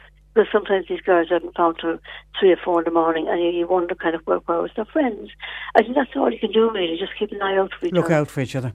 All right, Mary. And your number if people need to contact uh, the. One 496 496. Now that's the people in North Cork to keep the pressure on to get the Protective Services unit open in North Cork. Okay. Like ask the councillors and everybody else out there to get it open. Okay, Mary Crilly of the Cork Sexual Violence Centre, thank you as Okay, always for joining you. us. Uh, good morning to you. 1850 333 103. What an awful world it can be out there uh, for some young people. I mean, those three young students, I mean, to think they've dropped out of college and one of their mothers uh, doesn't even know what's going on. One of the young students too afraid to tell their parents because in that case there was drink involved and the parents don't realise that they that they drink, but it wasn't any of their faults, that's for sure. 1850 333 103. Bernie taking your calls, Jump all off for a few days. Text or WhatsApp 086 103 103. And don't forget today is Wednesday, so you can get gardening questions in for Peter Dowdall, who'll be joining us in the final hour of the programme. Now, most people would find driving a tractor and trailer around a busy town an arduous trip. So, to explain why he's going to do it in reverse is Mallow man Eddie Mannix, who joins me in studio. Good morning to you, Eddie. morning. And, and you are very welcome. Okay, the plan is to reverse a tractor and trailer around Mallow this Saturday. What route are you taking? Well, where I work now is below in Mallow Test Centre, Mallow Commercials. Move in, just move that microphone a little bit closer to you. Yeah. It's below Mallow Commercials there, just in Quartertown. Perfect. And what I'll be doing is I'll be leaving there Friday, Saturday morning at half five, reversing out the gate up towards Mallow Breaks, turning right over past C103, past the Wild Goose onto the Cork Mallow Road, heading in towards the roundabout in Mallow, turning left out to Clarney Road, keep going on out past the race course. I'll be turning left beyond that then for Longfields Bridge, up along past the Beet Factory houses, along by the council yard, over by the Beet Factory, down to Clyde Bridge, back around by Quartertown by OC Motors, over the railway bridge, and past Mallow Commercials again. And I'll be doing that four times, And the total length of the journey? 40 kilometres. And by and if and when, and I know you will do it, it you'll you, you'll set a world record. Hopefully, it will be a world record. Yeah, it'll still have to be submitted to the to Guinness for it, for it to be a world record, but hopefully, I'll get it. And what's the what's the record you're trying to beat? 30 kilometres, just over 30 kilometres. I think it's 30.1 or 2 kilometres, and that was set uh, by a Carlow man in August. Oh, you're really going to go well over. Yeah. but yeah. Yeah. Um, can you practice for this? Not really. Do you know, there, there isn't much practicing you can do for it. Only if you've back trailers and tractors and stuff like that, you just sit in and you go at it. I will have escort vehicles with me to help me out, and the guards are coming on board as well with me to help me that morning. So it is just a matter of start off nice and slow and steady and see if I can build up the pace a little bit to, to do it. The hardest part is going to be what? Uh, I was assumed the fatigue of being turned around constantly in the seat, looking over your shoulder Yeah. for four hours. I'd say Yeah. that will be that'll be fairly Yeah, torturous. to need to get a massage organised for as soon as you finish. I'll, I can have gonna a chat with my wife about that then later on. Get the oils ready. Yes. Because your neck is going to be just Yeah. absolutely uh, killing you. Uh, well done and good luck with it. It's fantastic. Now, what's it all about? You're not just doing it because you fancy driving around Mallow backwards uh, for, for, for nigh on four hours. It's for Temple Street Children's It's for Temple Street, yes, for Temple Street Children's Hospital in Dublin. Um, they're a hospital that's been very, very close to our hearts. Um, back in 2013, there were youngest daughter, Aoife, uh, when she was six weeks old, she got the whooping cough. Oh, my And with the whooping cough, then um, pneumonia jumped on board as well. So what we ended up doing was um, She ended up having to be rushed by ambulance from Cork up to Dublin, and we spent the next three to four months above in Dublin um, in ICU with her. She was a very, very sick baby. We we nearly lost her a few times. People don't realise how devastating whooping cough can be. Yeah, um, we were it. very lucky. We were very lucky. Every time the doctors and nurses and everyone up there, they at the start was always, you know, look, she's stable today, but she's a very sick child, and it was we were hearing that for weeks until eventually, she's a miracle. It's Yeah. an absolute miracle. That child is a miracle. You, uh, uh, people would have seen you in the in the program they did on Temple Street. You- Yeah, you- yeah, They yeah. were filming when you were up there. They it? were, yes, yes. Um, we, we were on the Temple Street Children's Hospital show. Um, it was, uh, I think it was season six, episode six. Um, everybody kind of remembers it as the one with the child had the coin stuck in his tooth. Oh yeah, Do you yeah, know that yeah. that was the one where I Yeah. think the episode was called Daddy's Girl and it was done for us that way. Okay, and they asked you, do they mind filming? Was it? Was Um, yeah, what they, what was was TV3 would um, they just ask us, do we mind to be filmed and stuff like that, and they said if he agreed to it, you know, we we, we do they do give a donation to the hospital. That's what Right. we were informed. So we said, yeah, anything we could do to bring awareness to And at that well. stage, where how was Aoife doing? Uh, not well, not well. No, no, no, no, no. She wasn't doing very well at all. It was a month and a half before things started to look up, if not more. You know. And she's your youngest. You had other children at home. Oh, then? yeah, I've, I've we, my oldest girl Zara. Then um, Zara is eight as well. Yeah, yeah. But we were lucky. We we'd brilliant family behind us and friends, and they were really good to us and helped us in looking after Zara and stuff like that as well. They were really good to us. So you and your wife's name is Martina. Martina. So did you and Martina just literally stay in Crumlin? We, we, we uh, it was Temple sorry. Street, yeah, yeah, we did. Um, we stayed in a bed and breakfast close by the first weekend because um, it was a very busy weekend with matches, and you couldn't, we couldn't get anywhere really as close as we could. So we stayed there, and once there was a bed available in the hospital for us to stay there, we jumped on the chance straight away, and we were able to stay in the hospital. in there. For how many months did you say? three to four months. It's so long ago That's now, you know. tough going. that is tough, tough going. And then the day came where they said you can bring her home. Well, we came back to Cork then with her back to CUH. Okay. And we spent a bit of time in CUH with her then and stuff like that. And um, then it was home time then. I'd say you never want to see the inside of a hospital again. um, every now and then they, they, they show it again on TV, the show, and 'tis when you hear the, the monitors and they beeping. Like at the time you'd walk in in the morning um, and you just see the monitors and you'd know, well, right, that's better than it was yesterday. That's, yeah, that could be better, but look, we'll keep going. But it's just the noises to send a cold chill. And the thing about this is, right this minute, this is happening in Dublin. There is Yeah. children above there. Like we, we were living in a bubble. You know, we hadn't a clue what was going on around in the world or anything like that Yeah. until we actually landed above on Temple Street and we seen what was going on. And it's every day of the week up there, the sick children up there. So, And it's every parent's worst nightmare, isn't it, to have, have and, a, and a little one that small. yes, So yeah. vulnerable, so tiny. It's so tight, and like as when we were there, like it was, um, I thought it was yeah, yeah, a week or two now, and we'll be home. Yeah. You know, we'll just put up with this. She'll It's only a a cough. She's a bit of a cough. She'll be grand. A bit of a cough, yeah, yeah, Yeah. No, no, no, it wasn't like that at all. It was very serious. Yeah, very whoop- serious. whooping cough is absolutely devastating. It, it it really is. So you, hand on heart, and Martina believe they saved. Oh, they did, hundred percent, hundred percent. Um, they even did. We were we, we were asked to sign um, a case study that they did on her, so it could be released to other hospitals for the help in the treatment of Other children. of, of other children with the whooping cough. At the time, two hundred twenty thousand babies a year were dying from whooping cough worldwide. I thought it was extinct. I thought it never Well, existed. we, it is because we we we inoculate, but of course, a six week old baby. she she just- got she got sick when she was supposed to get uh, yeah, the just at the time, it, yeah. just at the time. Um, and how is she today? oh lunatic Is she? lunatic yeah that's the mother coming out now then you see She's in school and everything. She's in school, yeah. She started in Rahan National School there now this year. Um, she's in big school. A big Big school. school, yeah, yeah. Right, yeah. It's okay. definitely big school. It's it's not um, Not the babies It's not anymore. the babies. No, she's in Yeah. big school and ran in the door skipping. Of course, she'd the older, she'd Zara. She'd Zara inside the school of her, with her as well, yeah, but sure, is, it. would Zara have been aware of what was going on at the time, or was she sheltered from it all? We kind of tried to keep her sheltered as we could, but like because of she, her being young, she was with um, her her grandmother um, in Killavullen, and we, she was with um, Martina's sister and stuff like that. So it was a sleepover. Yeah, she know? was she was having a holiday. Yeah, and people would have would have made a big fuss. But you, you you sort of made a promise there and then that you were gonna you would do something to try to help them out from a fundraising point. of I view. always said that I would do something, but I didn't know what it would be. I hadn't a clue from up until maybe just about 12 months ago. I I see it on um, Big Week on the farm in RTÉ. Uh, a farmer did a, an attempt at it and got 17 kilometres. I said, sure, yes, I do that in my sleep.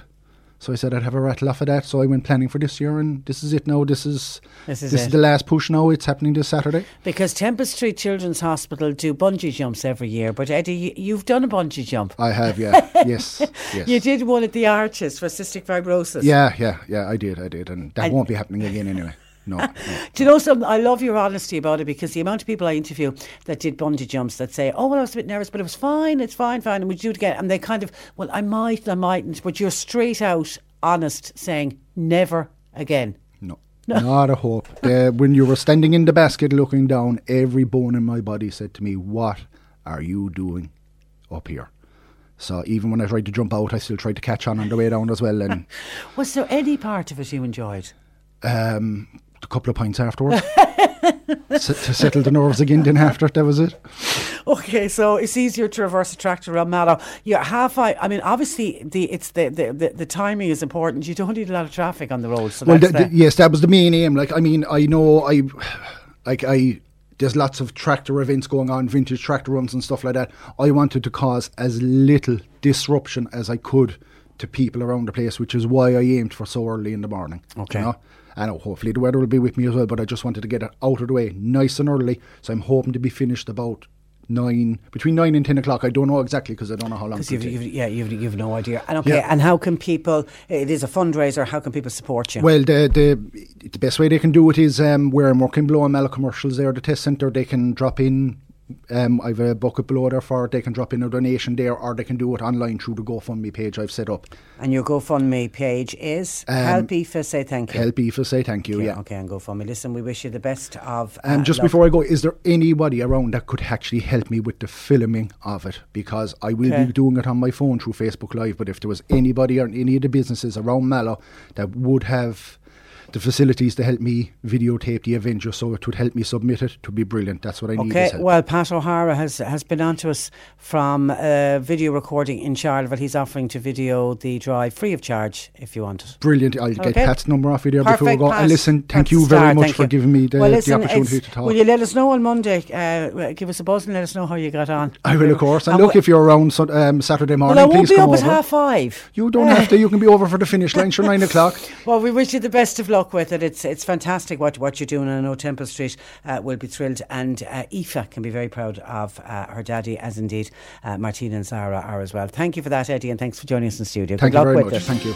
Once again, thanks to Pat O'Hara, uh, videographer in Charleville. We're, we are hooking up Pat with Eddie, and Pat's going to videotape it, which is a, uh, free of charge, which is a really kind, uh, kind offer, Pat. Thank you for that. And also thanks to Mossy in Ballydesmond. We passed on your number. Mossy is, did something similar a number of years ago, so he's available to offer advice to Eddie and also is available to help out on the day. People are so, so good, but bearing in mind it's all about raising money for Temple Street Children's Hospital, which is uh, does the most amazing work. GoFundMe.com on uh, Help Aoife. Say thank you. That's the GoFundMe page. Okay, we're going to take a break, and we have.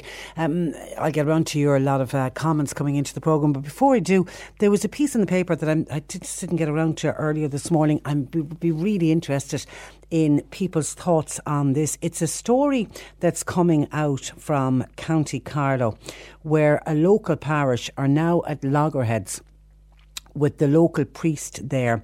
After the priest made a decision that he would change how the children who are in sec- second class how they will actually celebrate their first holy communion. And it seems a petition now has been signed by something like 250, uh, 250 people who are protesting it moves to allow the boys and girls make their first holy communion on any mass day in May or June rather than having it on a specific date which is what has always happened in this parish and what happens in parishes all over the country. It's parents in a place called Askea.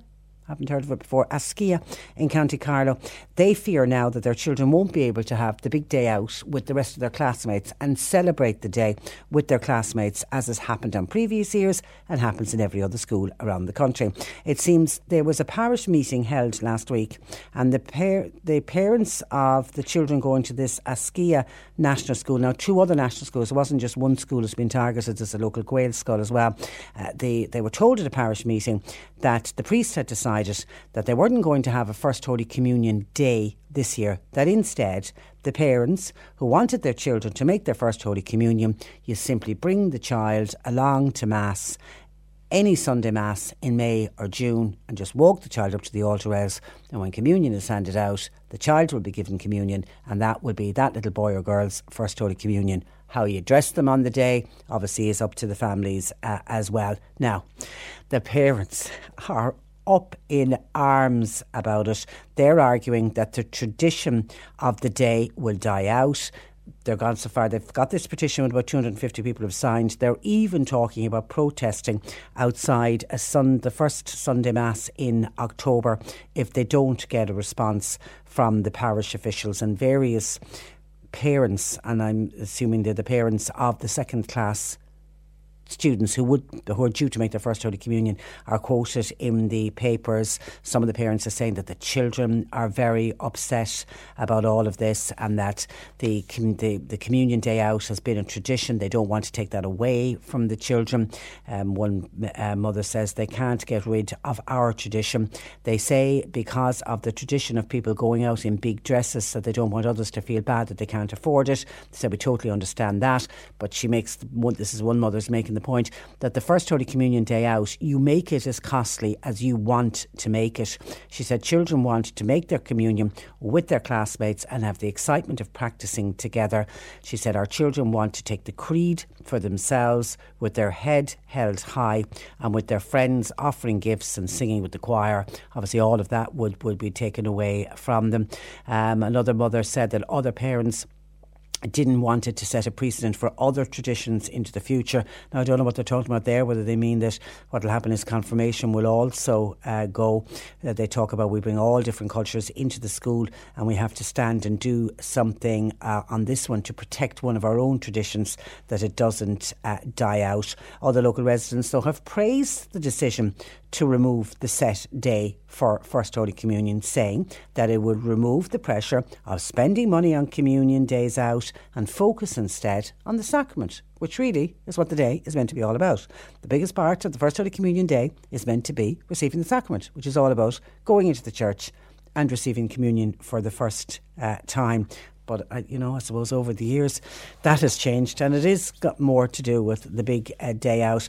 Now there was obviously a discussion on the local radio station uh, where in in Carlow, uh, KCLR, uh, one uh, caller to the programme said, "Great idea." Less expense for the family. Religion and states schools should be separated, and if families want to celebrate, they can do so in their own time. Well done to the parish priest, said one listener yesterday. Another said, I think it's a great idea. Well done to those schools. They shouldn't be preparing in school either.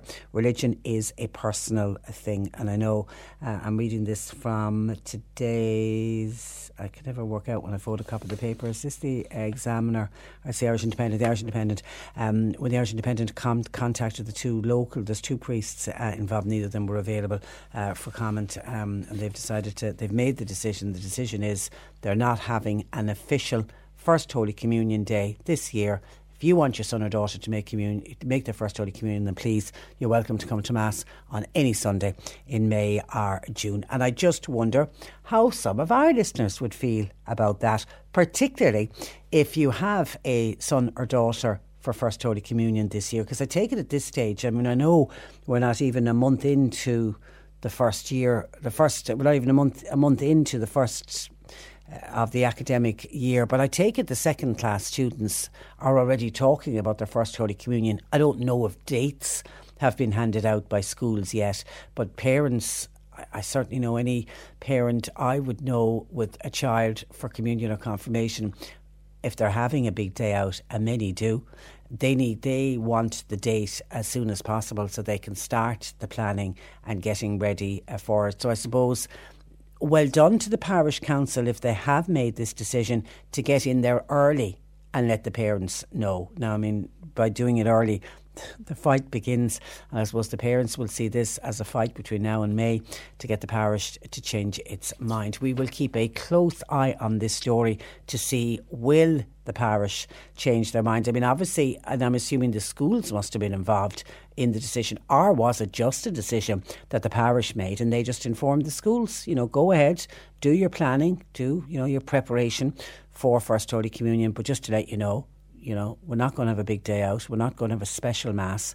The parents bring their child along any Sunday in May, any Sunday in June, and that will be the date of their first Holy Communion. So, as I say, interested to see how others would feel about it, especially if you have a son or a daughter or maybe a grandchild due for first Holy Communion. Would you agree with what this parish, these priests, parish council has decided uh, to do? Are, are you with the parents that this is a tradition? We all grew up with the tradition of our first Holy Communion uh, day, and it's probably one of my earliest remem- memories is the day of my first Holy Communion. Now, that we had nothing like the big days out that they have today and you know the booking of hotels and people having caterers in and bouncy castles. Bouncy castles are back for the first holy communion and some parents spend ridiculous sums of money listen, and I, am not knocking anyone. If you want, if you want to spend a lot of money and you can afford to spend a lot of money, all well and good. Nothing wrong with that at all.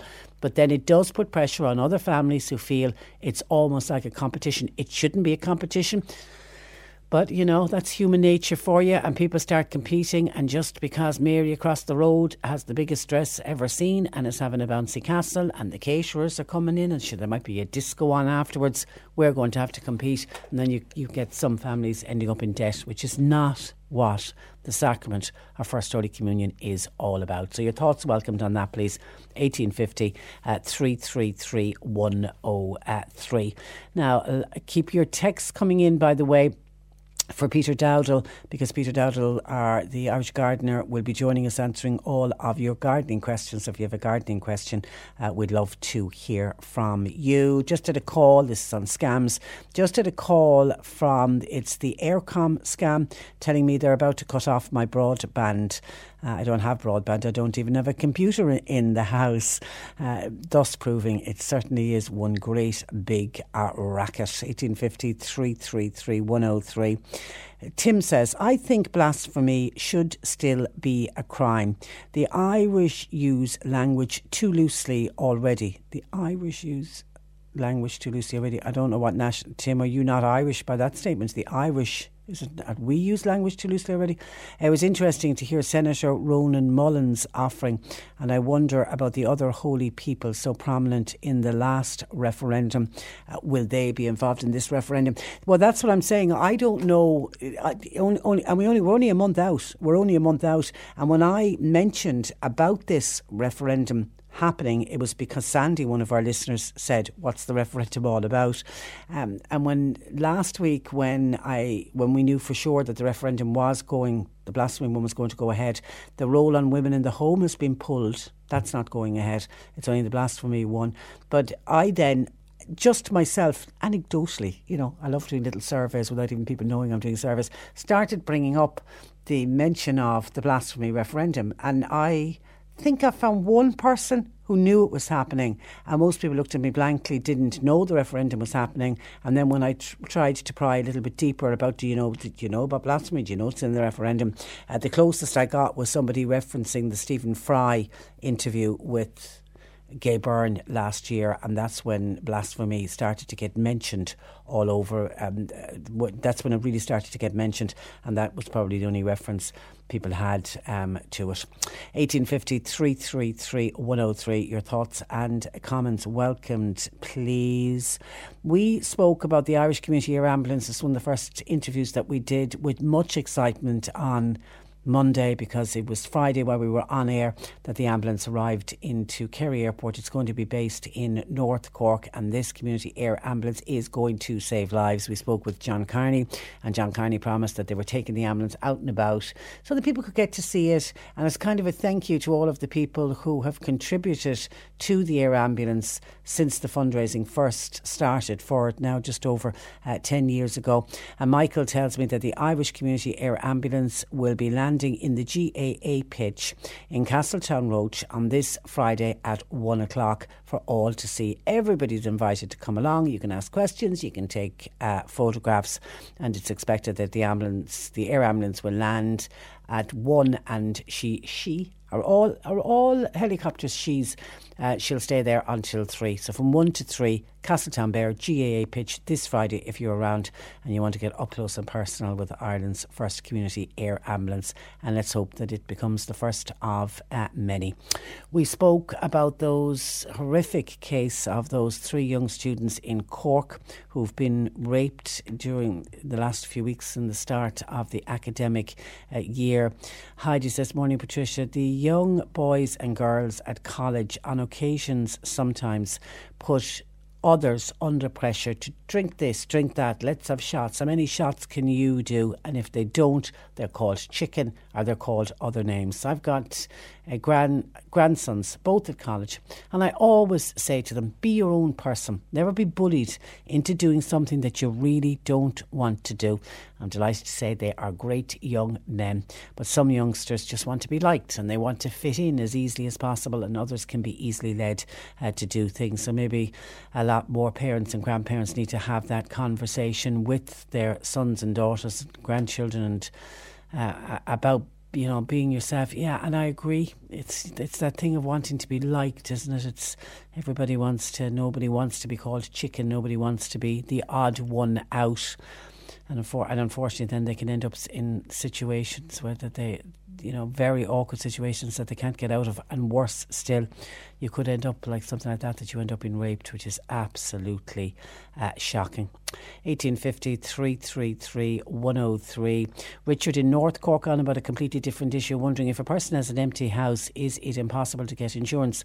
If, for example, it's a terraced house and it goes on fire, it could put other homes at risk and it would not be insured. As far as I know, you can get a house uh, insured if it's unoccupied, but you need to state that. You can't just go and take house insurance out and not tell the insurer. Uh, and I'm open to correction, but as far as I know, you can get a house, an, an empty house insured. I have a vague recollection of covering this before. And was there something about you could get the building insured but not the contents? Or was it the other way around? I'm not too sure. Anyway, Richard, we'll give it out there for you. Uh, an empty house, because you know, if a house goes into probate and it can be empty for a while, I'm, sh- I'm sure there are ways around it. I mean, the best way to check, I mean, I, mis- I don't know where you're coming from on this, Richard. Do you have an empty house that you, you need to get insured, or are you living close by? Are you living in a, a row of terraced houses where one of them is unoccupied and you're thinking that it's not insured? So I don't know if it's if it's your own house. I would just say get on to an insurance broker and find out. They'll be able to. They certainly will be able to tell you. But as if the house went on fire, it wouldn't be insured. That could be said of any house. In I mean, you can have a row of terraced houses. You nobody knows if every house is insured. I mean, during the downturn in the economy, it was one of the first things that we started hearing from people when they were robbing from Peter to pay Paul and desperately trying to keep a roof over their head and trying to, you know, pay mortgages and pay rent and pay all of the other bills and keep the electricity on. There were a number of people who dropped their house insurance unfortunately, and we dealt with some stories over the years where where the, un, there, there was a house fire and they lost everything and they didn't have an insurance. And when we probed as to why, in God's name, did you not have insurance, they said we simply couldn't afford it. So I mean, don't be of the belief that every single house that you're looking at has house insurance because unfortunately, that simply is not uh, the case. And somebody's been on to us to say that a mobile phone was found in SuperValu in Newmarket and it's been handed into the deli counter. So if you were doing some shopping earlier in SuperValu in Newmarket and you've just discovered that uh, you lost your mo- your mobile phone, go back. The deli counter are looking after it for you. Bernie continues to take your calls 1850 333 103. Keep your comments coming along with your gardening questions, please. Or you can text or WhatsApp 0862 103 103. The C103 Cork Diary. With Cork County Council, supporting businesses, supporting communities, serving Cork. Visit corkcoco.ie. Hamilton High School, they've got an open evening on this evening, on Thursday evening, my apologies, between 7pm and 7pm. You're invited to come along and meet the students and the teachers. Trad for Trócaire with Johnny Bongos and Friends is on the Hibernian Hotel in Mallow. It's also happening on Thursday, that's at 10 pm. While Irish Water are holding a drop in information evening uh, tonight in Bandon Town Hall from 6.30 to 8.30. It's regarding Bandon water main and the sewage system. Members from the project team will be available. And bingo is on tonight in Fermoy Youth Centre. That's on from half past eight. And the Duhallow Senior, the Duhallow Citizens Information Outreach Service, that will commence in Cantor- Kanturk Contemperance Hall tomorrow, and it's on from 10 a.m. to 12:30. And Crosshaven Veteran and Vintage Club are hosting an auction for a fully restored 1978 MG motor car. Uh, plus others. It's happening on this Friday in aid of Cork Arc Cancer Support. It'll be on the RCYC at 8 pm.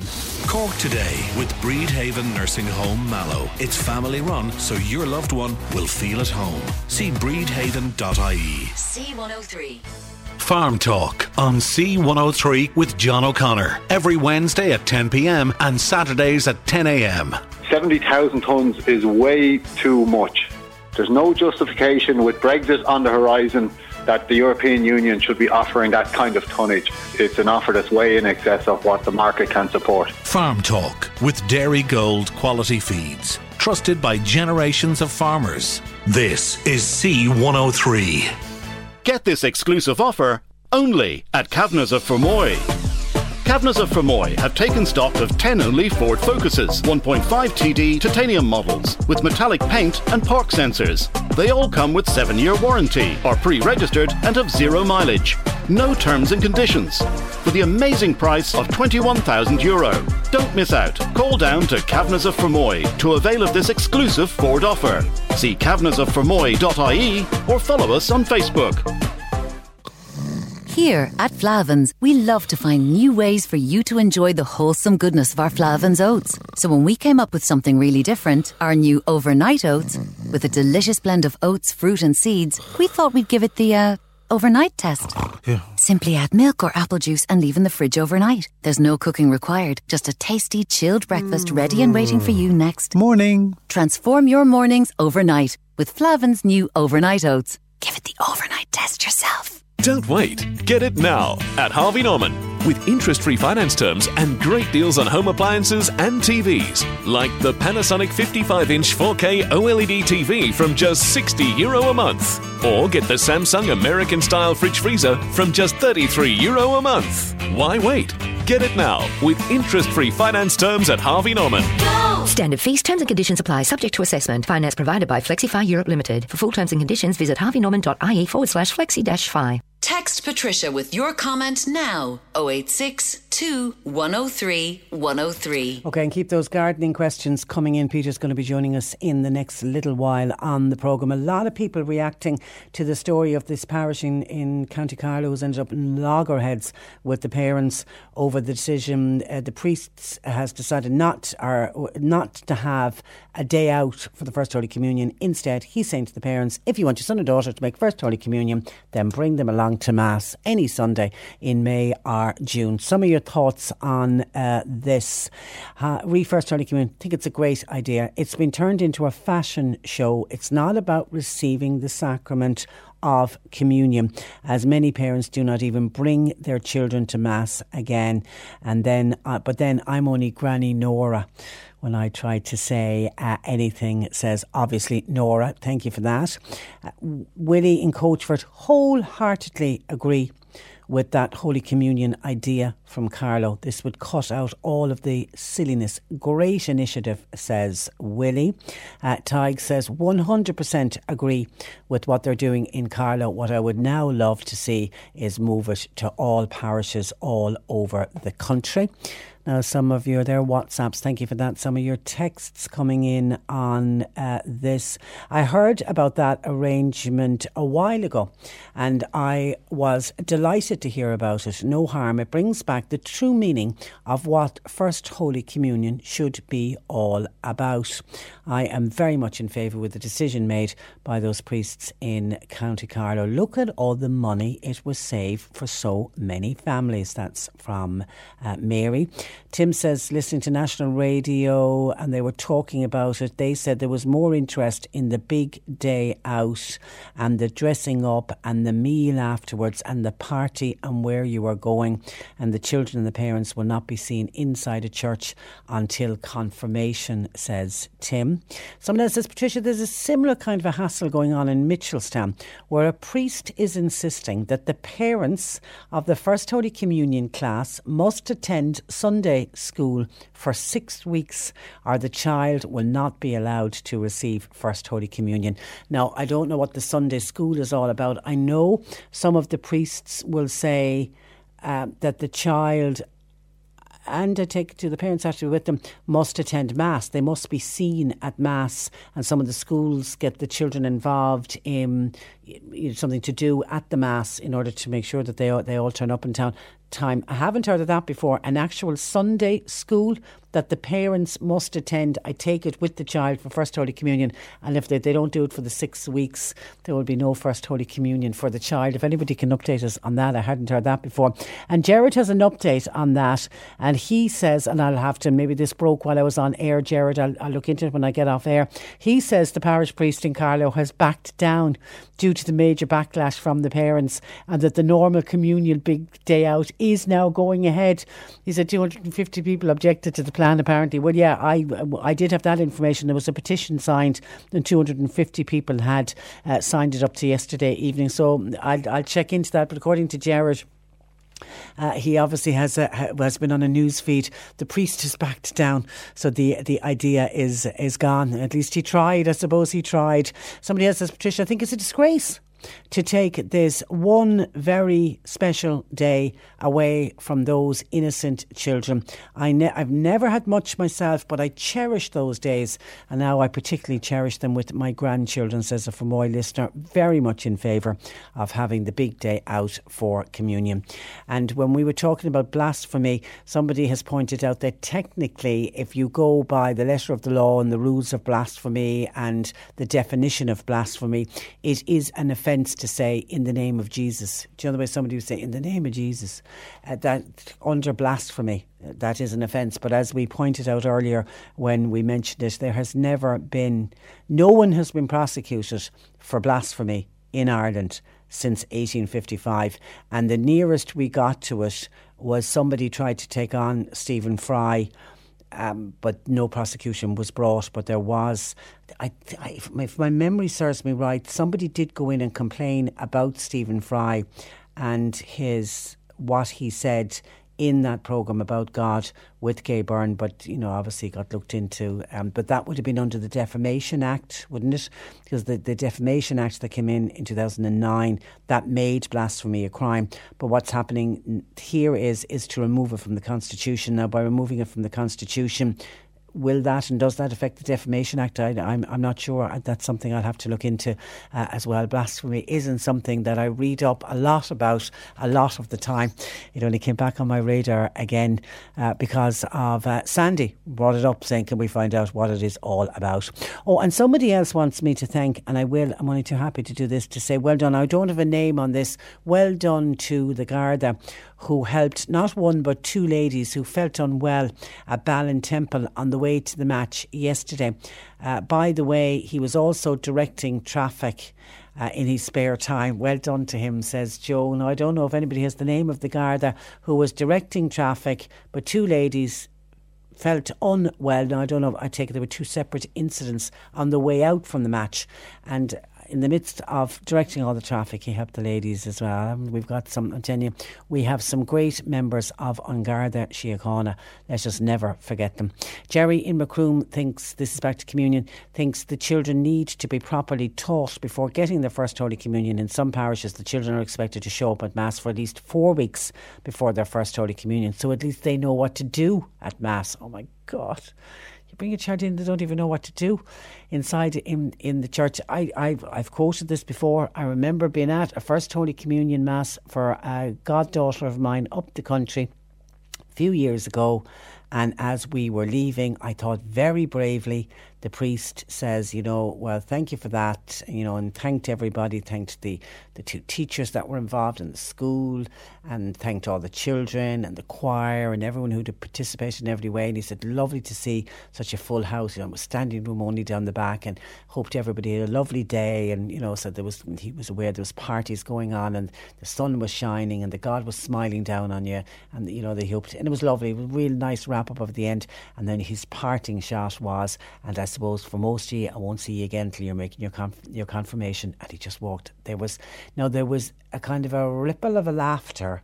And then there was like a stony silence, and everybody left the church. And I remember afterwards, people were talking about it. And I thought he was very brave to say it because for many of them, they probably were not going to be back inside in that church until the child's son or daughter's confirmation. Joan in Fermoy would love to see First Holy Communion given in the school with just the immediate family there. A lot of families now don't go to Mass anymore, but they will spend far too much on their First Holy Communion. Most families now can't afford to spend that much. It should be all about the child and not about the big family day out. Now, you're on to something there, Joan, because one of the main criticisms coming from the families of the children in this parish in Carlow was that we were dropping with the tradition and that the children were very upset because they wouldn't be able to celebrate their big day with their other friends and they wouldn't be able to practice for it and they wouldn't be able to all make their communion together and all be part of this celebration. If you take on Joan's suggestion that you have the Mass inside in the school hall, the gym, or wherever, with just do it. Now, I don't know if Joan is suggesting you'd actually do it during school hours, but where you would just have the immediate family. Now, what would the immediate family? Would the immediate family just be mammy and daddy and the brothers and sisters? Would the grannies be included? What about the aunts and uncles? I'm starting to think of problems uh, with the numbers uh, and whatever. But if you just I, know what I know where you're thinking and where, where, where you're coming from on this one. You'd have the day. You wouldn't have the big. You wouldn't be forced to have the big day out if you didn't want to. I suppose you could go on to have a party afterwards, but it would be one way around it. That is uh, for sure. Okay, uh, 1850 333 103. I can see lots more texts and calls uh, coming in. We won't have time to get to any more of them, but as always, every single one of them will be read when we get off air, and um, any of the relevant ones we'll bring with you uh, tomorrow. Uh, I promise you uh, that. Uh, in Bantry, though, has been on to us because she's making jam and she's looking for a little bit of advice, please. And our listeners are great to give advice. She's looking for advice on getting the sticky stuff off the jam pots. Some of the labels came off very easily, but some are leaving behind a sticky residue. How do you get the sticky residue off? And by the way, she's making blackberry and apple jam, and we didn't need to know what kind of jam she was making, but the fact, and if it was John Paul was answering the phones, he would not have asked that question. But I know that Bernie, who's a jam maker, deliberately asked that question because she was just being nosy and she wanted to know what kind of jam was Mary in Bantry making. I know it for sure. So good luck with your blackberry and apple jam making, uh, Mary. And can anybody else let us know the sticky residue which is left on? She has her jam pots, she has them all sterilised and all that, but she's trying to get last the stickers either from last year's jam making or for other jam during the year. Sticky residue. How does she get rid of it? 1850 333 103. And Peter Dowdall, the Irish gardener, joins us answering all of your gardening questions. Um, good afternoon to you, Peter. Good afternoon, Trish. How are you? I'm very well, and I put my my. We finally with some we have some technical problems here in the building with the little video that we made for one tree at a time. Finally got it up and getting great reaction, I have to say. But I'm now encouraging people to plant their tree with the hashtag one tree at a time. It's important that you don't have to post. You don't have to post a video, but just even post a photograph. Absolutely. Just, just the only advantage of, of putting up the hashtag with it, uh, Trish, is that we begin to get an idea of numbers, and it just gives a bit more clout behind it when there's when there's big numbers behind it. So lots of people have contacted me to say that they've seen the videos and they have planted trees. So if you do, just take a photograph and put it up with the hashtag. It will be great. Yeah, yeah. It's because and and the more uh, publicity like that that we can generate, the other people will see it. And it just puts the because everyone I've been saying it to, and everyone who's contacted me who've seen the video have all said, "What a great idea!" It's just. It's like one of those light bulb moments. Like, why didn't I think of that kind of thing? Exactly, and it's just so simple, and we can all do a small bit. It won't save the world all on its own, but you know what? The more we get people thinking and talking, the better. Absolutely. Let's get straight into questions. And this question was one of our first ones in earlier. It says, Hello, my son has a sunflower which he grew from seeds. We have it potted and it is beside the patio door. Is it okay to leave it indoors or should we be putting it outside? It's starting to flower. Much excitement. Okay, at this time of the year, it's, it's an interesting question because it's just a bit late. Normally, you'd have it outside and let it flower away outside, but it's it's just a bit late this year. So, um, I would my my gut is going to. T- I'm going to go with my gut, and I'd say leave it indoors because it is getting quite cold at night time, and it's only around the corner before we get a bit of frost. So I'd hate for for their son to To wake lose up it, one morning yeah. and be devastated. Yeah. Absolutely. So I'd be inclined to keep it inside now. Bear in mind, it could get to six or seven or even eight foot tall. Uh, so put it put it in the highest part of the house. Um, give it plenty of sunlight, obviously, and and keep it very well watered because technically it is an outdoor plant. It wants to be growing outside, but it would be it's an annual, so it'll die after it flowers. So you that would normally be during the summer, which would be fine to have it outside. But as we're coming into the colder temperatures, it's a bit late to have it outside. So uh, keep it inside, keep it well watered, and plenty plenty of sunlight. And obviously, in, just inside the patio door, it's obviously in a good sunny spot. Yeah, so yeah, so it, should be it should fine. be okay. yeah. Okay, Tim in West Cork. Question for Peter, please. Can I give my rose bushes a good cutting back now? You can, but I would probably would hold off on it. Uh, I would certainly give them a, a light pruning and remove any dead flowers, infected leaves, anything like that. Um, and then you will promote, more than likely, you'll promote some further flower blooms or some further flowers to come into bloom during the next month or two because the temperatures aren't that cold. Um, you can cut it back hard now, but normally the, the advice would be to do that between November and February. And here's a question I can only answer myself. Hi, Patricia and Peter. Could you ask? Uh, could you ask? Hi, Patricia. Could you ask Peter? Is now the time to plant trees? Well, I planted mine last Wednesday, so I hope so. Is now is now a good time or? Well, it is, and autumn. The autumn months are traditionally the, the time to, to plant trees, and you've probably heard the expression before, Trish. You should always only plant when there's an R in the month, and that uh, that's a traditional saying, and it goes back to when plants weren't grown in pots, when they were just grown in nursery fields and they were lifted. So you can actually only lift really plants that are um, uh, you can only lift plants out of the ground during the months that have an R in them. So in other words, kind of from September to March or April. Um, it's the perfect time to plant in the autumn because the, the soil temperature is still warm. Uh, it gives the, the, the trees and the plants a chance to get established in the ground before they start actively growing next spring. They settle in, if you like, during the, the autumn winter. So it is perfect time to be planting now. Yeah.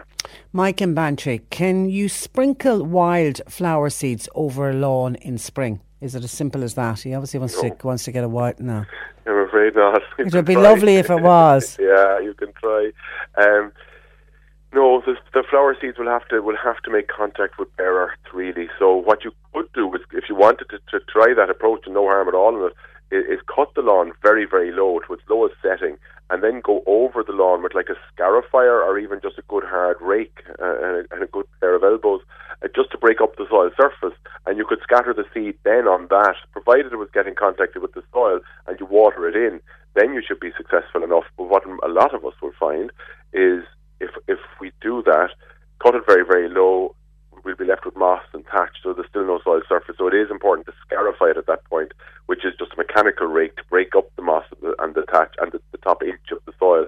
So you would need to do that after cutting it, and but then you should be it's either that or, or kind of take up the grass and start again. So it's certainly an easier option.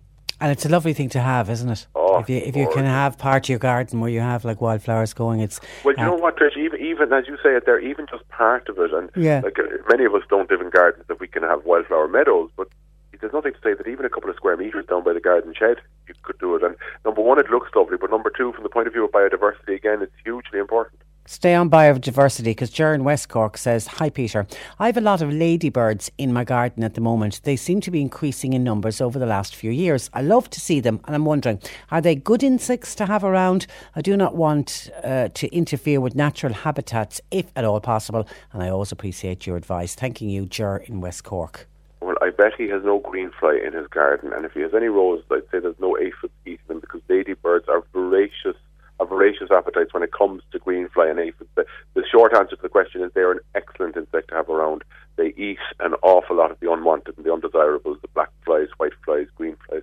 one ladybird, Trish, believe it or not, I don't know who counted, but it's estimated that one ladybird will eat about 20,000 green fly in its lifetime. So they're great to have around. And why do you think Ger is getting an increase in ladybirds into his garden? It- It's a good question. It's great. It's absolutely encouraging to hear it. I, I don't know the short answer. I imagine neither he nor people near him are using insecticides. Sprays, so if yeah. we stop using insecticides, we'll, we will see an increase in them. Um, there is, if he's interested, he's interested, to contact me. If you're interested in listening to your contact me uh, online. Uh, because there is uh, a lady that I'm connected with whose name eludes me at the moment, but I'm connected with her online. She's doing a PhD in one of the colleges, and it's on it's on ladybirds, and she's very interested to know what types are around the country and that. So if, you, if you're interested enough, I'll put the two of you in contact, and she'd certainly be able to answer, and she'd be interested to know exactly what kind of ladybirds you have. So Yeah, and, um, and I'm sure Tess and Mallow could do with some of the ladybirds because Tess and Mallow has green fly on her roses. She wants to get rid of it, but she doesn't want to use the spray. But did you know you can now buy ladybirds online, Trish? or get on to her and take a few of his. But uh, so the, the the when we stop using chemicals, and I'm delighted to hear that she she doesn't want to use it. When we stop using insecticides, the natural order will will rebalance itself in time, but it won't happen overnight, of course. So you do in the meantime you do have green fly. Um, one of the first things I would always suggest is if it's if it's practical and if the green fly isn't on every inch of the rose, prune it off. Just prune the stems that have the green fly off and into the compost bin or into the wheelie bin. Um, and that's you know it's done. If it's only a couple of stems, then that would absolutely be what I would do. Another thing you could do is just with the with the hose, put it to a very fine spray, but a, you know very fast spray, and just physically spray them off. That's another way of doing it. Uh, or you could also, and I've spoken about this many times in your program, fish the garlic wash. So where you pulp two or three cloves of garlic with about a litre of boiling water. Do it outside, obviously, because you can imagine the smell. Um, leave, it sit. Put in a few chili seeds or some chili oil if you have it too from the kitchen. Uh, leave it sit for about 24, 48 hours. Then dilute it with, let's say, another half a litre of water and and spray it onto your roses, and the green fly will, will go. Uh, Caitlin in Riverstown, when is the best time to take slips from hydrangea?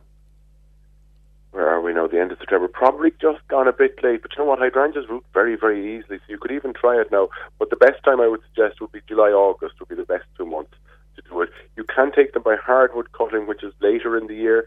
Uh, so July, August, you take what's called a softwood cutting, Trish, which is where you cut this year's growth about six inches in length.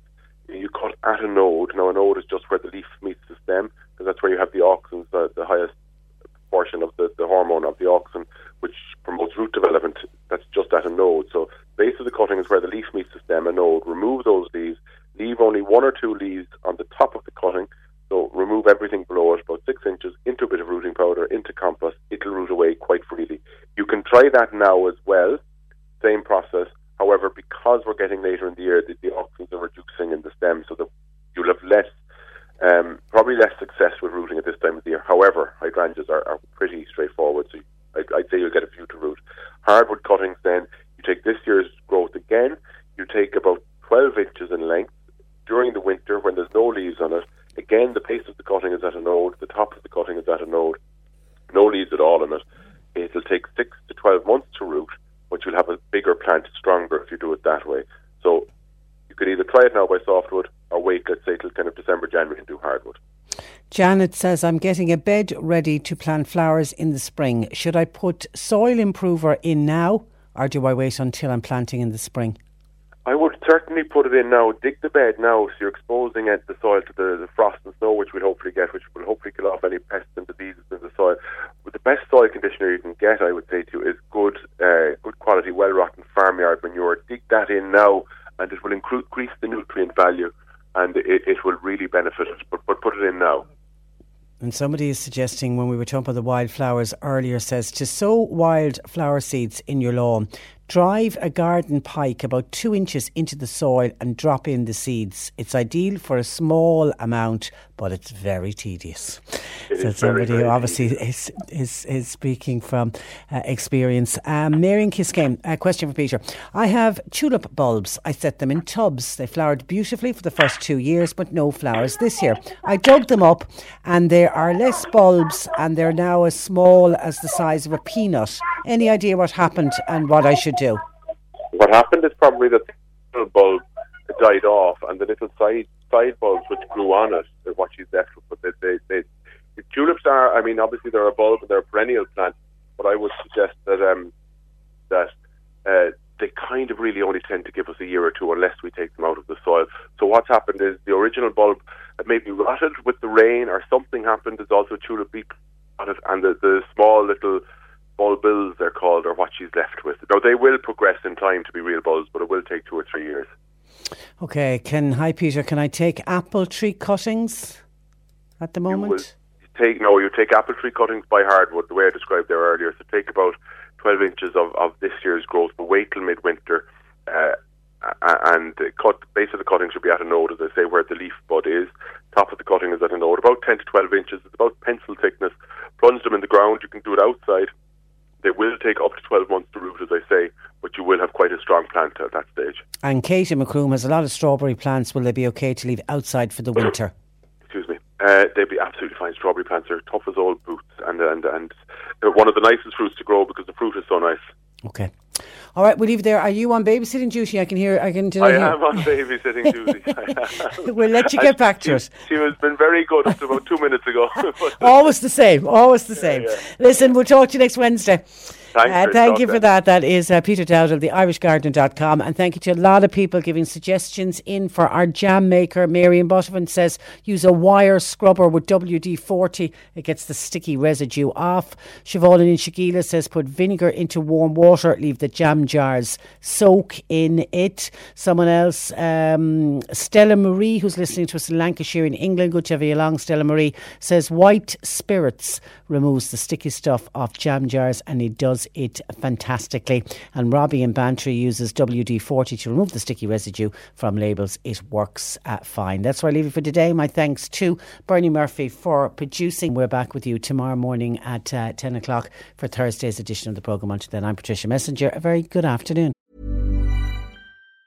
Planning for your next trip? Elevate your travel style with Quince. Quince has all the jet setting essentials you'll want for your next getaway, like European linen, premium luggage options, buttery soft Italian leather bags, and so much more. And it's all priced at 50 to 80% less than similar brands. Plus, Quince only works with factories that use safe and ethical manufacturing practices. Pack your bags with high-quality essentials you'll be wearing for vacations to come with Quince. Go to quince.com slash trip for free shipping and 365-day returns. When it comes to your finances, you think you've done it all. You've saved, you've researched, and you've invested all that you can. Now it's time to take those investments to the next level by using the brand behind every great investor, Yahoo Finance. As America's number one finance destination, Yahoo Finance has everything you need, whether you're a seasoned trader or just dipping your toes into the market. Join the millions of investors who trust Yahoo Finance to guide them on their financial journey. For comprehensive financial news and analysis, visit yahoofinance.com, the number one financial destination, yahoofinance.com.